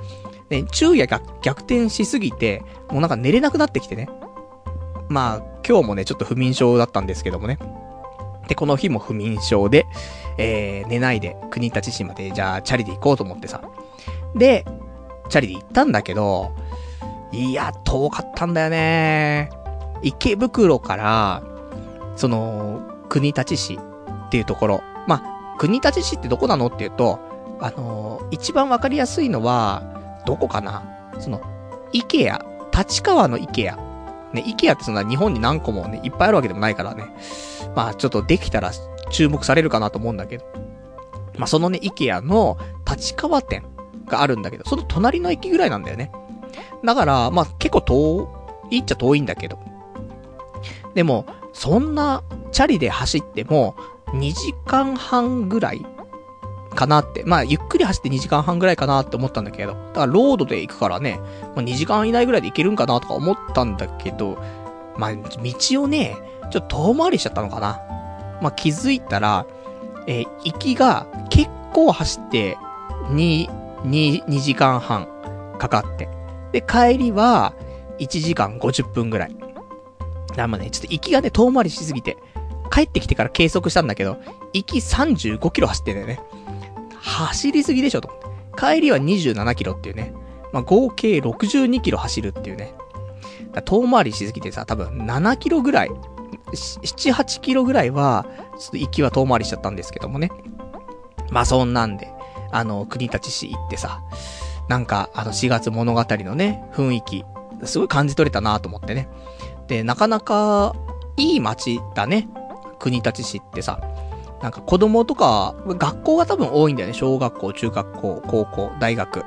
だからなんか、子供が多かったりとかするのと、街並みもなんかすごく良くて、桜も綺麗で、いいなーとか思ってさ。で、あのーこの4月物語って映画自体なんだけども、その十何年前に俺が見た時には、すごくいいなって思ったんだけど、ちょ、これ行く前に、もう一回見とこうと思って見たんだけど、いや、ちょっと、見てらんなかったね。あの、見てらんないっていうのは、作品はすごく良いいいんだけど、なんか、あの頃、十何年前に感じてたことと、今感じることって結構違くて、その、松たか子が大学入って、ね、それのちょっとまあ新生活の話だけども、そこでの松たか子の、もうコミュ障具合、もうコミュニケーション能力皆無なんだよね。うわーと思って、見てらんないっていうね。そういう見てらんないね。作品の、がいい悪いとかじゃなくて、もう松たか子の行動がもう見てらんなくて。いやーと思ってね。何度かちょっと一時停止してね、心落ち着けてね、見直したりとかして。まあ、そんなね、あの感じだったんで、あの、もうね、明日以降とかだと、ちょっと国立市、桜はもうな、あんまり咲いてないかなと思うけども、あの、来年とかでもね、ちょっとその、サイクリング気分でね、行ってみると。で、あと、その、4月の第1週の土日とかなのかな？なんか桜祭りみたいなのを毎年やってるみたいなんで、このタイミングで、あの、普通に電車で行ってもいいと思う。駅から出て、本当のまっすぐ大きな通りがあるんだけど、ずーっと桜。すんごい綺麗だから。あの、ちょっとね、行ってみるといいんじゃないかなと思って。まあ、来年の話になっちゃうからね、あの、みんな覚えてるかどうかわかんないけど、あの、ぜひまず、4月物語を見てもらって、で、それ、そうすると多分覚えてるかなと思うから。で、来年ね、4月にね、ちょっと国立市見に行ってもらうと、いいんじゃないかなと思って。俺も来年の4月、桜、ちょ満開の時にね、もう一回国立市はね、ちょっと行きたいなって思うぐらい、ちょっと良かったんだよなっていう話。で、今日ね、話すこと多いね。まあ、しょうがない。スペシャルウィークだからさ、なんかがっつりした話ばっかりだったんだよね。まあ、そんなね、ところで、じゃあお便りをね、ちょっといくつかいただいてるからね、まずお便りから読んでいこうかな。えー、お便り、えー、ラジオネームが、えー、第3。えー、こちらが、パルさんこんばんは。今日初めて生で聞いています。生放送もいいものですね。もう何年も聞いています。えー、大と言います。えところで、突然ですが、自分も今日、えーパチンコパチスロやめました、えー自分も今日でパチンコパチスロやめました。1年、えー前、軽い気持ちで1パチから始めてみたところ、最初に大当たり。え今思えば罠でした。1年で40万失いました。それでも好きか嫌いかで言えば、えーもううんざりしているのに取り返せるんじゃないかという気持ちから無駄金を投じ続けてしまいました。パルさんも辞めたそうですが、自分の場合は意志が弱いので、えー貯蓄用のお金にも手をつけてしまっていたので、えー昨日思い切って母に相談して、貯蓄用のネットバンクのキャッシュカードを実家に預ける方法で、えー大金を強制的に下ろせなくすることにしました。えー日本の闇、パチンコパチスロはハマると怖いですね。以上、私のパチンコ引退宣言でした。パルさんは徐々にパチ復帰しているようですが、気をつけてくださいね。えー、ちなみに、自分は32歳会社員で、えー、貯金380万あったのですが、340万に、えー、減ってしまいました。パルさんも気をつけてくださいっていうね、お答えいただきました。ありがとうございます。このパチンコパチスロね。まあ、俺も、ね、ずっとね、やってなかったんだけどね、無職になったら、ちょっと始めてしまった部分があってね、もう、やめよう。ね。なんか、やめるって言ってさ、やめると本当に結構やめられるんだけどさ、ちょっとしたことでやっぱり、一回やっちゃうと、ね、ダムが決壊しちゃうところはあるから、こうやって、やっぱり、ね、強制的にでも何でも、あの、長い期間、1ヶ月2ヶ月とかでいいと思うんだよね。やらないだけで、多分行かなくなると思うんだよね。で、本当に、あとは、一回、ちょっとだけっ、つって、ちょっとやっちゃうと、またね、あの、ハマってしまうと思うので、そこをね、うまく、どう逃れるかってところあると思うんだけど。でもまあ、1年で40万だったら、そんなもんでしょうよと。いいじゃない？まあ、あの、お金だけで考えたら、それはね、あの、ちょっともったいないかなって思っちゃうかもしれないけど、その間は意外とさ、まあ面白かったとか、いうのもあったりとかさ、まあその時間はね、あのー、まあまあ、一つのね、えー、そういう人生を、まあ豊かにするかどうかわかんないけど、人間をね、ちょっと深くするところもあるじゃない。ね。まあそういう風にね、言い聞かせないとね、もうやってらんないですけども。まあまあ、その人のね、あの一つの面白みっていうところもね、出てくるのかなと思うからさ、ちょっと一個ね、あのー、こんなん昔あってさ、つってさ、で、笑い話にできるぐらいね、40ぐらいになった時にさ、そしたら、まあ、良かったんじゃない？ってなると思うんでね。まあ、俺も、ちょっとね、5万円はちょっと、ね、この状況、働いてる状況で5万円だったらいいかなって思うよ。まあ、それもあんまりかなと思うけど、でも働いてない状況で5万円はでかいなと思って。でも先日、あのー、また国からさ、お手紙来ちゃってさ、あのー、国民健康保険。こちら、ね、1月分から、あと、ね、えー、今月分まで払ってくださいねって来てさ、ちょ、申告が遅くなってたからさ、まとめてきたんだけどさ、だからそれも払うってなると、結構するのよねと思って。えー、今回1回で払わなくちゃいけないのがね、47,965円払ってねって来たの。いやーと思って。ねえ。パチンコパチスロで負けた分で払えましたね、みたいなね。なのに、負けちゃったからさらにこれを裏、ね、支払わないといけないってなると、10万円なくなっちゃうんだけど、みたいなね、ところがあって、なかなか厳しいんですけどね。まあそんな、ね、えー、ところなんでお互いね、ちょっとパチンコパチスロはね、まあ、わからないよね。そんな、あの、実際すぐにやめられるかどうかわからないけども、あの、少しずつ緩やかでもね、やめていく方向の方が、やっぱし、ね、いいかなと。他にお金を使った方がね、いいかなって思ったりはしますからね。えー、パチンコパチスロ行こうと思ったら、まあ、旅行に行っちゃうとかね、の方が、まあ、一つのね、ことでいい、まあ、いい、いいか悪いかね、まあ、わかりませんけども、まあそんなね、ことをね、考えたりしますね。まあお互い頑張りましょうってところ。じゃあ、あとはね、お答えいただきました、えー、ラジオネームガオガイガーさん。パルさんこんばんは。パルさん、今しかできないことを考えました。パルさんの髪、染めましょう。いっそ、マッキンキンの金髪とかどうでしょう。今を逃したら、この先の人生で染めるチャンスなんてきっとないです。えー、就職？髪が全部抜けてからすれば大丈夫っていうね、お答えいただきました。ありがとうございます。髪が全部抜けたら、就職は OK かもしれないけど、俺の人生がアウトだからね。まあそれはもう難しいんだけど、まああの、無職の時しかね、できないこと、何かなって言ったら、まあ、髪型を変えるとかね、髪の毛の色を変えるとかね、そういうところになる、なりますけど、ただ、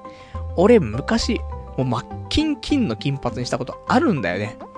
二十歳ぐらいの時かな。えー、したんだよ、一回。だから、もういいんだよね。さらにもうおっさんだから俺もさ、そんなできない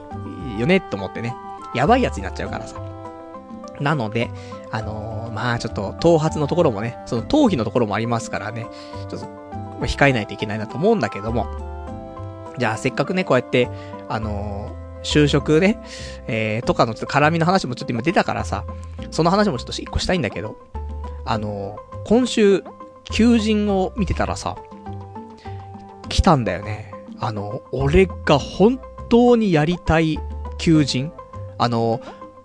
もうどうにかして、あの、入社させてくんねえかなって求人が出てさ。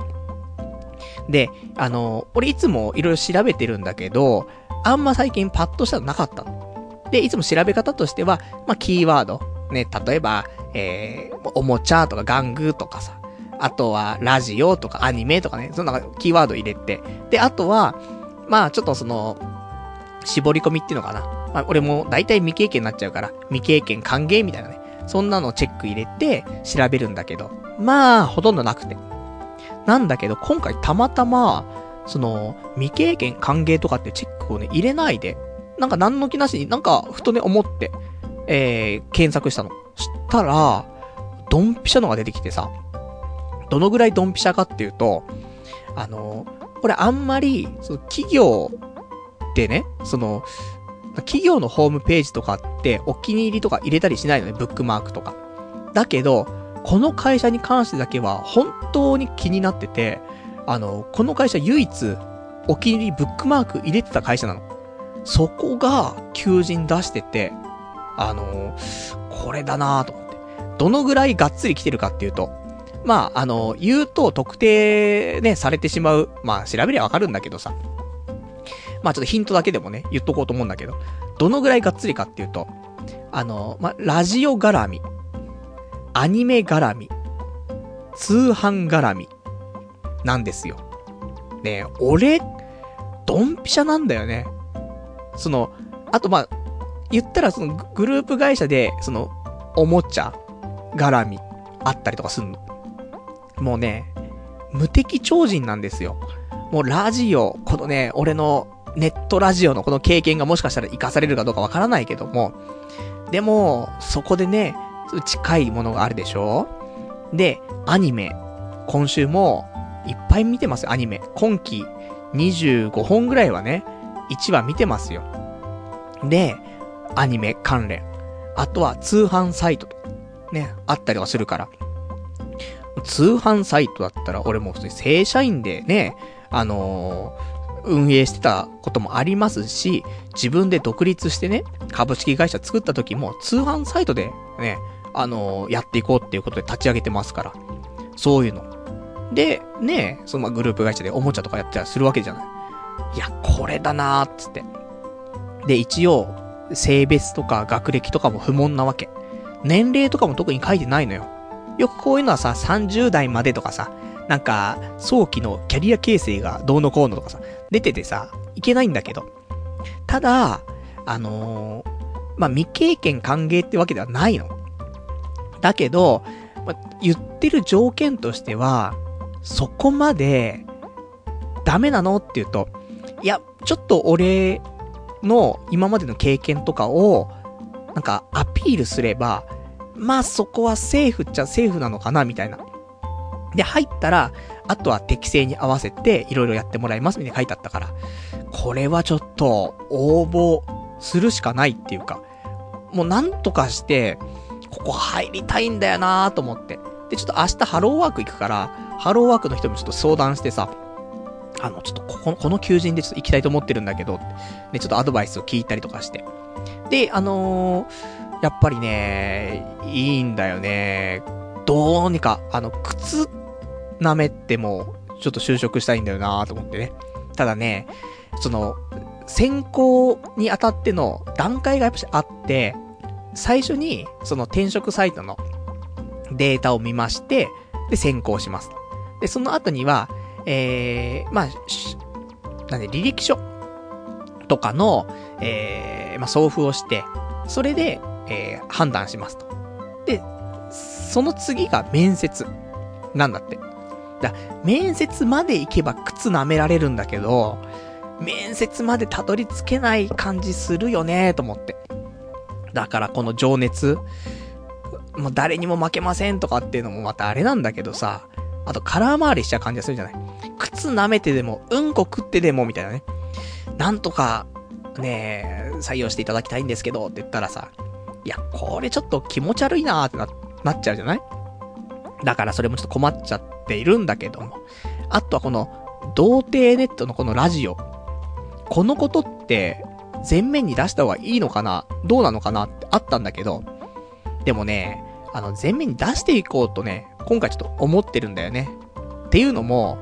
結構その、ハードルが低い、ね、部分はあるんだけど、その、そこまで、なんか、こういう人じゃないとダメですとかっていうね、縛りもないから、応募は多いんじゃないかなっていうのが一つと、あとやっぱり、結構誰でも知っているかどうかわからないけども、俺たち界隈では、もうみんなが知ってるような会社だから、結構ね、応募してくる人は、多い、だろうっていうのと、あと、やっぱり、このご時世、若かったりとか、20代だったりとか、みんな大学出てたりとか、あと社会人経験あってこんなことしてきましたとか、あると思うんだよね。そうするとさ、34歳のおっさんでさ、ゲームクリエイターか卒でさ、で、こないだまで派遣だけど、もう今無職ですみたいなさ、そんな人応募してきてもさ、熱意があったって埋もれちゃうじゃない。そしたら、どこかとんがりっていうかさ、そういうのをね、持ってこないといけないな、なると、やっぱラジオ。ね、ネットラジオ。だこれもう、諸刃の剣なんだよね。もう、どうなるかぜ全然わかんないけど、ただ、あの、そこを多分アピールしないと、埋もれちゃうよね、と思って。だからこう攻めていくしかねえなと思って、このラジオに関しては、ちょっと、アピールしていきたいなと。いう感じで、もうそのぐらいちょっと、ただこの求人、落ちてしまった場合、俺落ち込んじゃうんだよなと思って。ただこれ、受かる可能性も、その、なくはないと思うんだよね。この最近なんかさ、神がかったタイミングで、いろいろとさ、神様がやってくれてるところはあるじゃない？その友達の求人とかもさ、求人見た次の日に、ね、ちょっとその、求人出してた会社から、俺に電話が来て、ね、それを友人に連絡したら、もう友人が次の週からね、働き始めるみたいなさ、まあ、そんなのがあったりとかするから、今回も、たまたま未経験歓迎とか外してパパって検索したら出てきてね、その出てきた会社がもともとすごい行きたくてブックマーク入れてた会社とかさ、ないからと。だから、この流れ、もしかしたらあるかもしんないなと思ってね。で、これ俺受かったら、本当になんか、まあ、大逆転って言ったらまたあれだけど、人生かけてやりたい仕事だよね。本当に受かりたいんだけどと思って、ちょっと必死なんだが、どうしていいかわからんっていうね、ところもあるんだけども。で、まあ明日ね、あの、ハローワーク行って帰ってきたら、まあ応募ね、しようかなみたいな。そんなところですね。じゃあ、あとね、お便りいただいているのが、ラジオネームの、どちらかな？ちょっとお待ちくださいね。ラジオネーム、273番さん。えー、明日の朝、これね、もらったのは4月の7日の火曜日なんだけども、明日の朝、出勤時間にポッドキャストを聞きたいと思います。なんとか朝の7時ぐらいまでに更新していただけませんか？よろしくお願いします。ってね、いただいて。で、次の、えー、お便りが、その後すぐ来てたんだけども、他の人からね、えー、ラジオネーム274番さん。なんか、更新遅いって、もう水曜朝に更新されるように徹底してくれない？俺も思うわ。面白くなくてもいいから、決めたことは守れよ。クソハゲチビ無職って、ね、いただきまして。あのー、ね、ポッドキャストでね、この今生配信してますけども、この生で撮ったね、えー、まあ音源の方をちょっと軽くね、編集して、ポッドキャストで配信してるって状況で。まあ基本的には水曜日に配信を心がけてはいるんだけども、でも水曜日配信っていう表現もね、あんま良くなかったなって思うんだけど、あの、水曜日で、俺が寝る前に、寝る前までに更新が、まあ一番正しい表現なんだよね。だから木曜日入っちゃうんだよ、基本的には。だから木曜日の朝ぐらいには更新されてるってね、感じ。だから、水曜日の朝っていう話になっちゃうと、まあ、火曜日に更新みたいな感じになっちゃうからね。なかなか難しいなと思うんだけど、まあ、頑張ります。ね、なるべく早めに。でも、あの、木曜朝よ。木曜朝、6時ぐらいまでには、アップしたいと思いますから。ね。じゃあ木曜日じゃねえかって話なんだけどさ。しかも木曜日になって、また少し時間経ってんじゃねえかみたいな。あるかもしんないけど、まあその辺ね、えー、で考えているってところで。で、あとお便りが276番さん。無償で配信しているのに、更新が遅れたくらいでボロクソ言われて、さらにそれについて謝っちゃうパルさん、ワロタっていうね、そんなお便りもいただいてますけども。まあね、あのー、せっかく楽しみにね、していただいてますから、ちゃんとね、あのー、更新できるように、なるべく早くね、できるようにやっていきたいと思いますからね、えー、ぜひちょっと待っていただけたらと思います。あとは、えー、ラジオネーム277番さん。ハゲに悩むパルさんに朗報です。えー、米南カリカリフォルニア大学が行った研究で、髪の毛を200本抜くと、その6倍の量が生えてくることが分かったそうです。これは毛を抜くことにより、周辺の肌細胞に毛を生やすよう化学信号が送られ、炎症タンパク質が分泌されるためだそうです。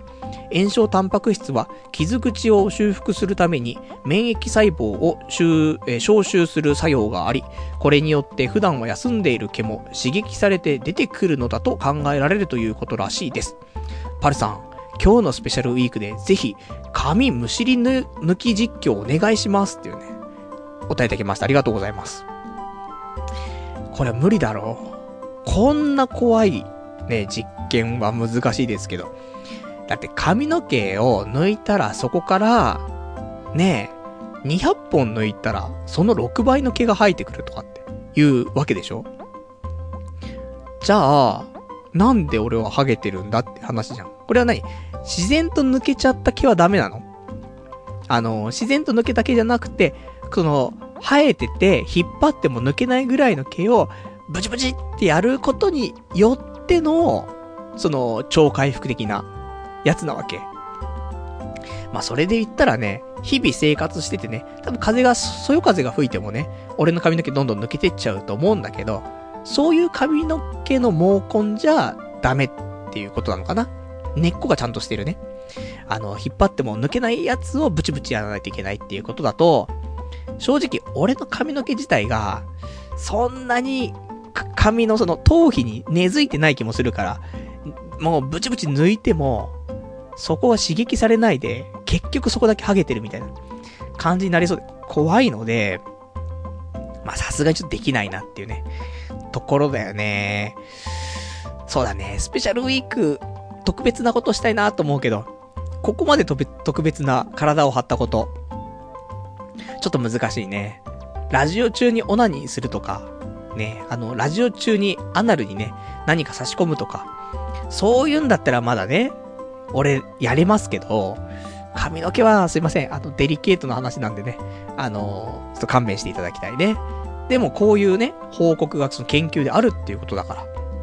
もしかしたらこれをね、なんかうまく活かして、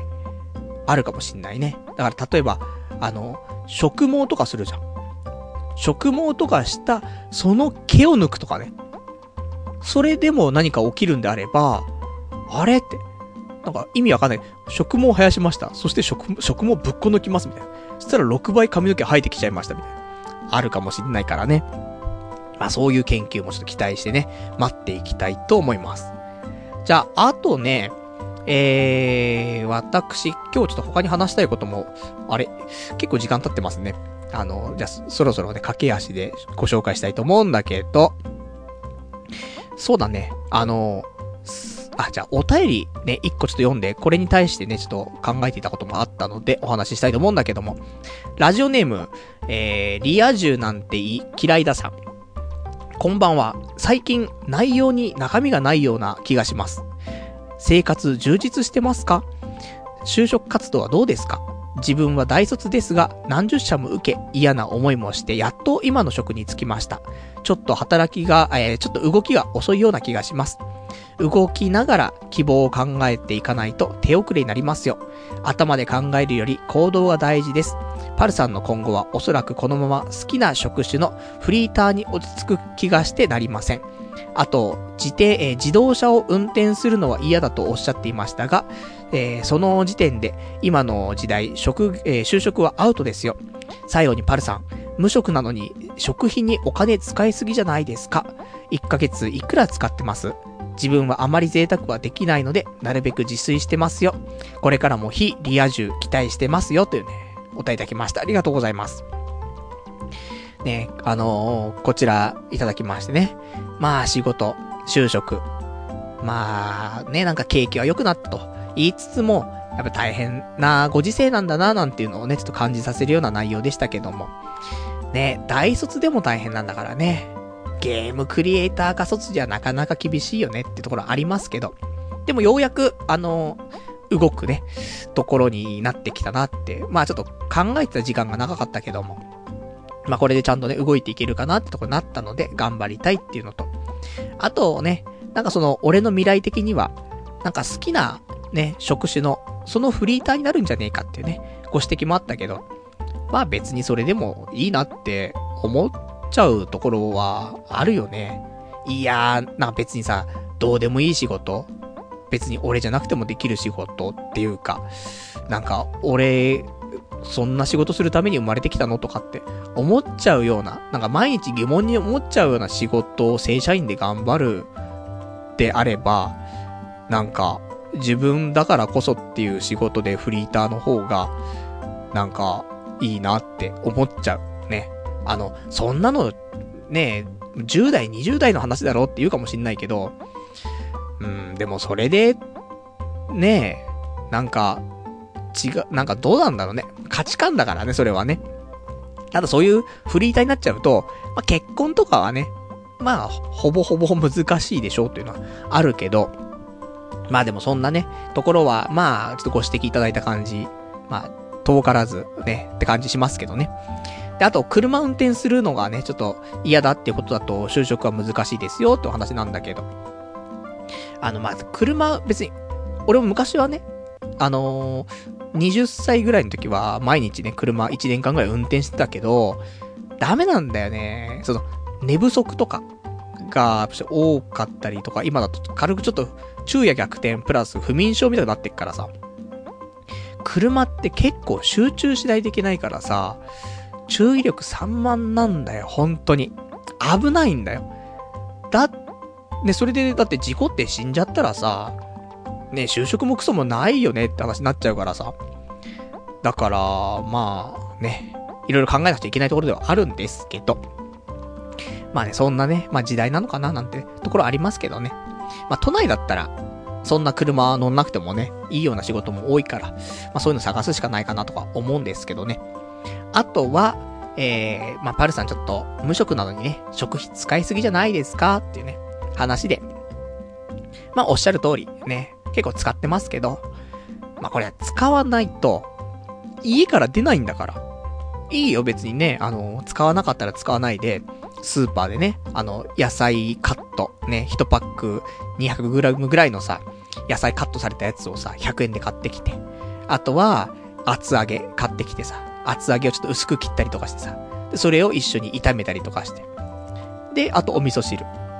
ね、飲んで。終わりじゃん、そんなのさ。で、こ、これだったらお金使わないで済むけど、何その生活になっちゃうじゃん。いや、いいのよ。他に仕事とかしてたりとかして、他に何かがあってね。で、食費を、まあ節約したりとかいろいろするんだったらいいんだけど、何もない中で食事も節約し始めちゃうと、もう外に出かける用事もゼロだし、だってスーパーで買いだめしちゃえばいいんだしさ。出かけないし、ねえ、なんか安く済ませてるし、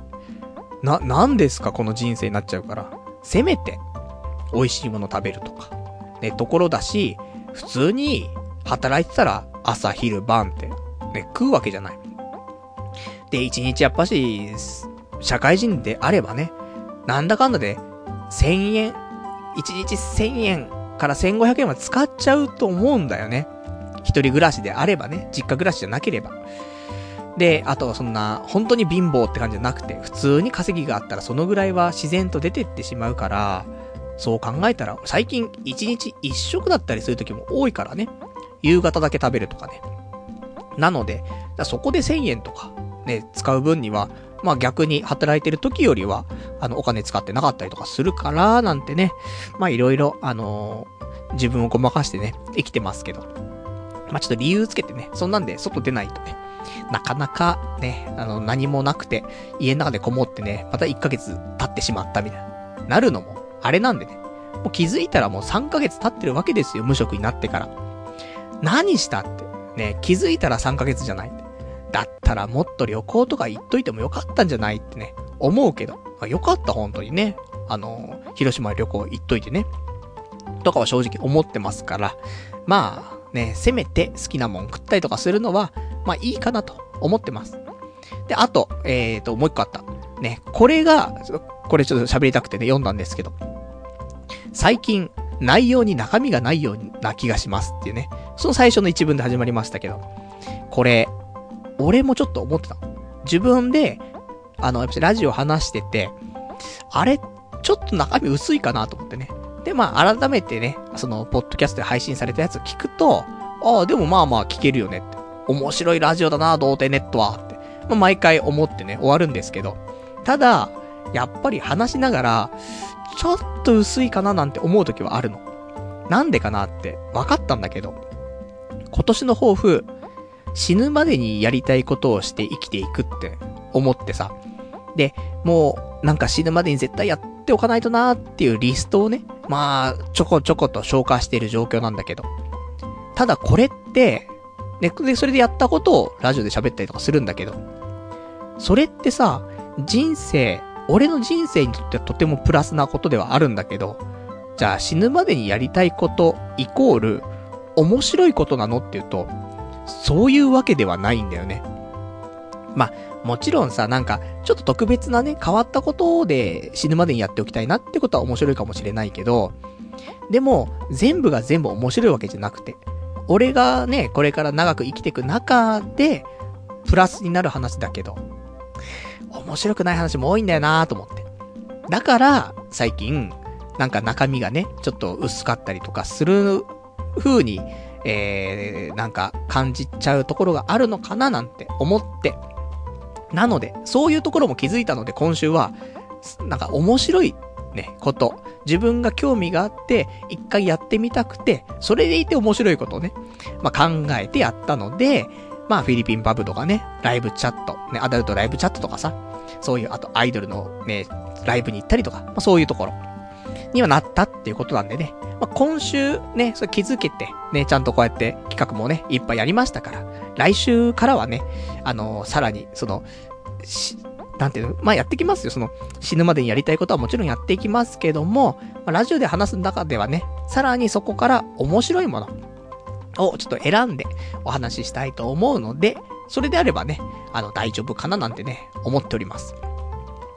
じゃあ、そんな感じで、えー、いただいていたので、この辺で、ね、お便りの方も、まあ、ちょっといくつか読めてないのありますけどもね、まあ、この辺でちょっと長くなってしまったので、ということでね、えー、今日もね、まあ、長い間も1時間、2時間、15分くらいやってますか。ね。まあ、そんな感じで、ね、長くお付き合いいただいたんですけども。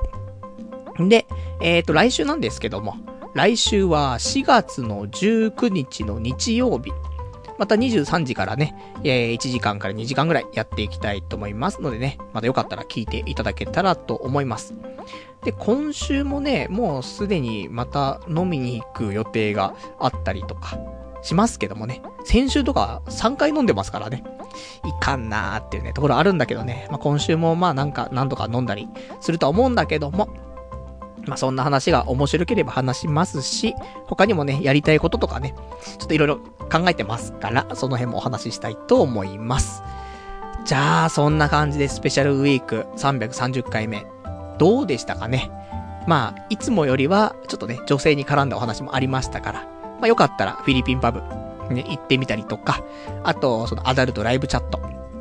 あの、童貞のホームページの右上のところにね、リンクありますから、まあここからね、入って登録でもしていただけたらと思いますんで、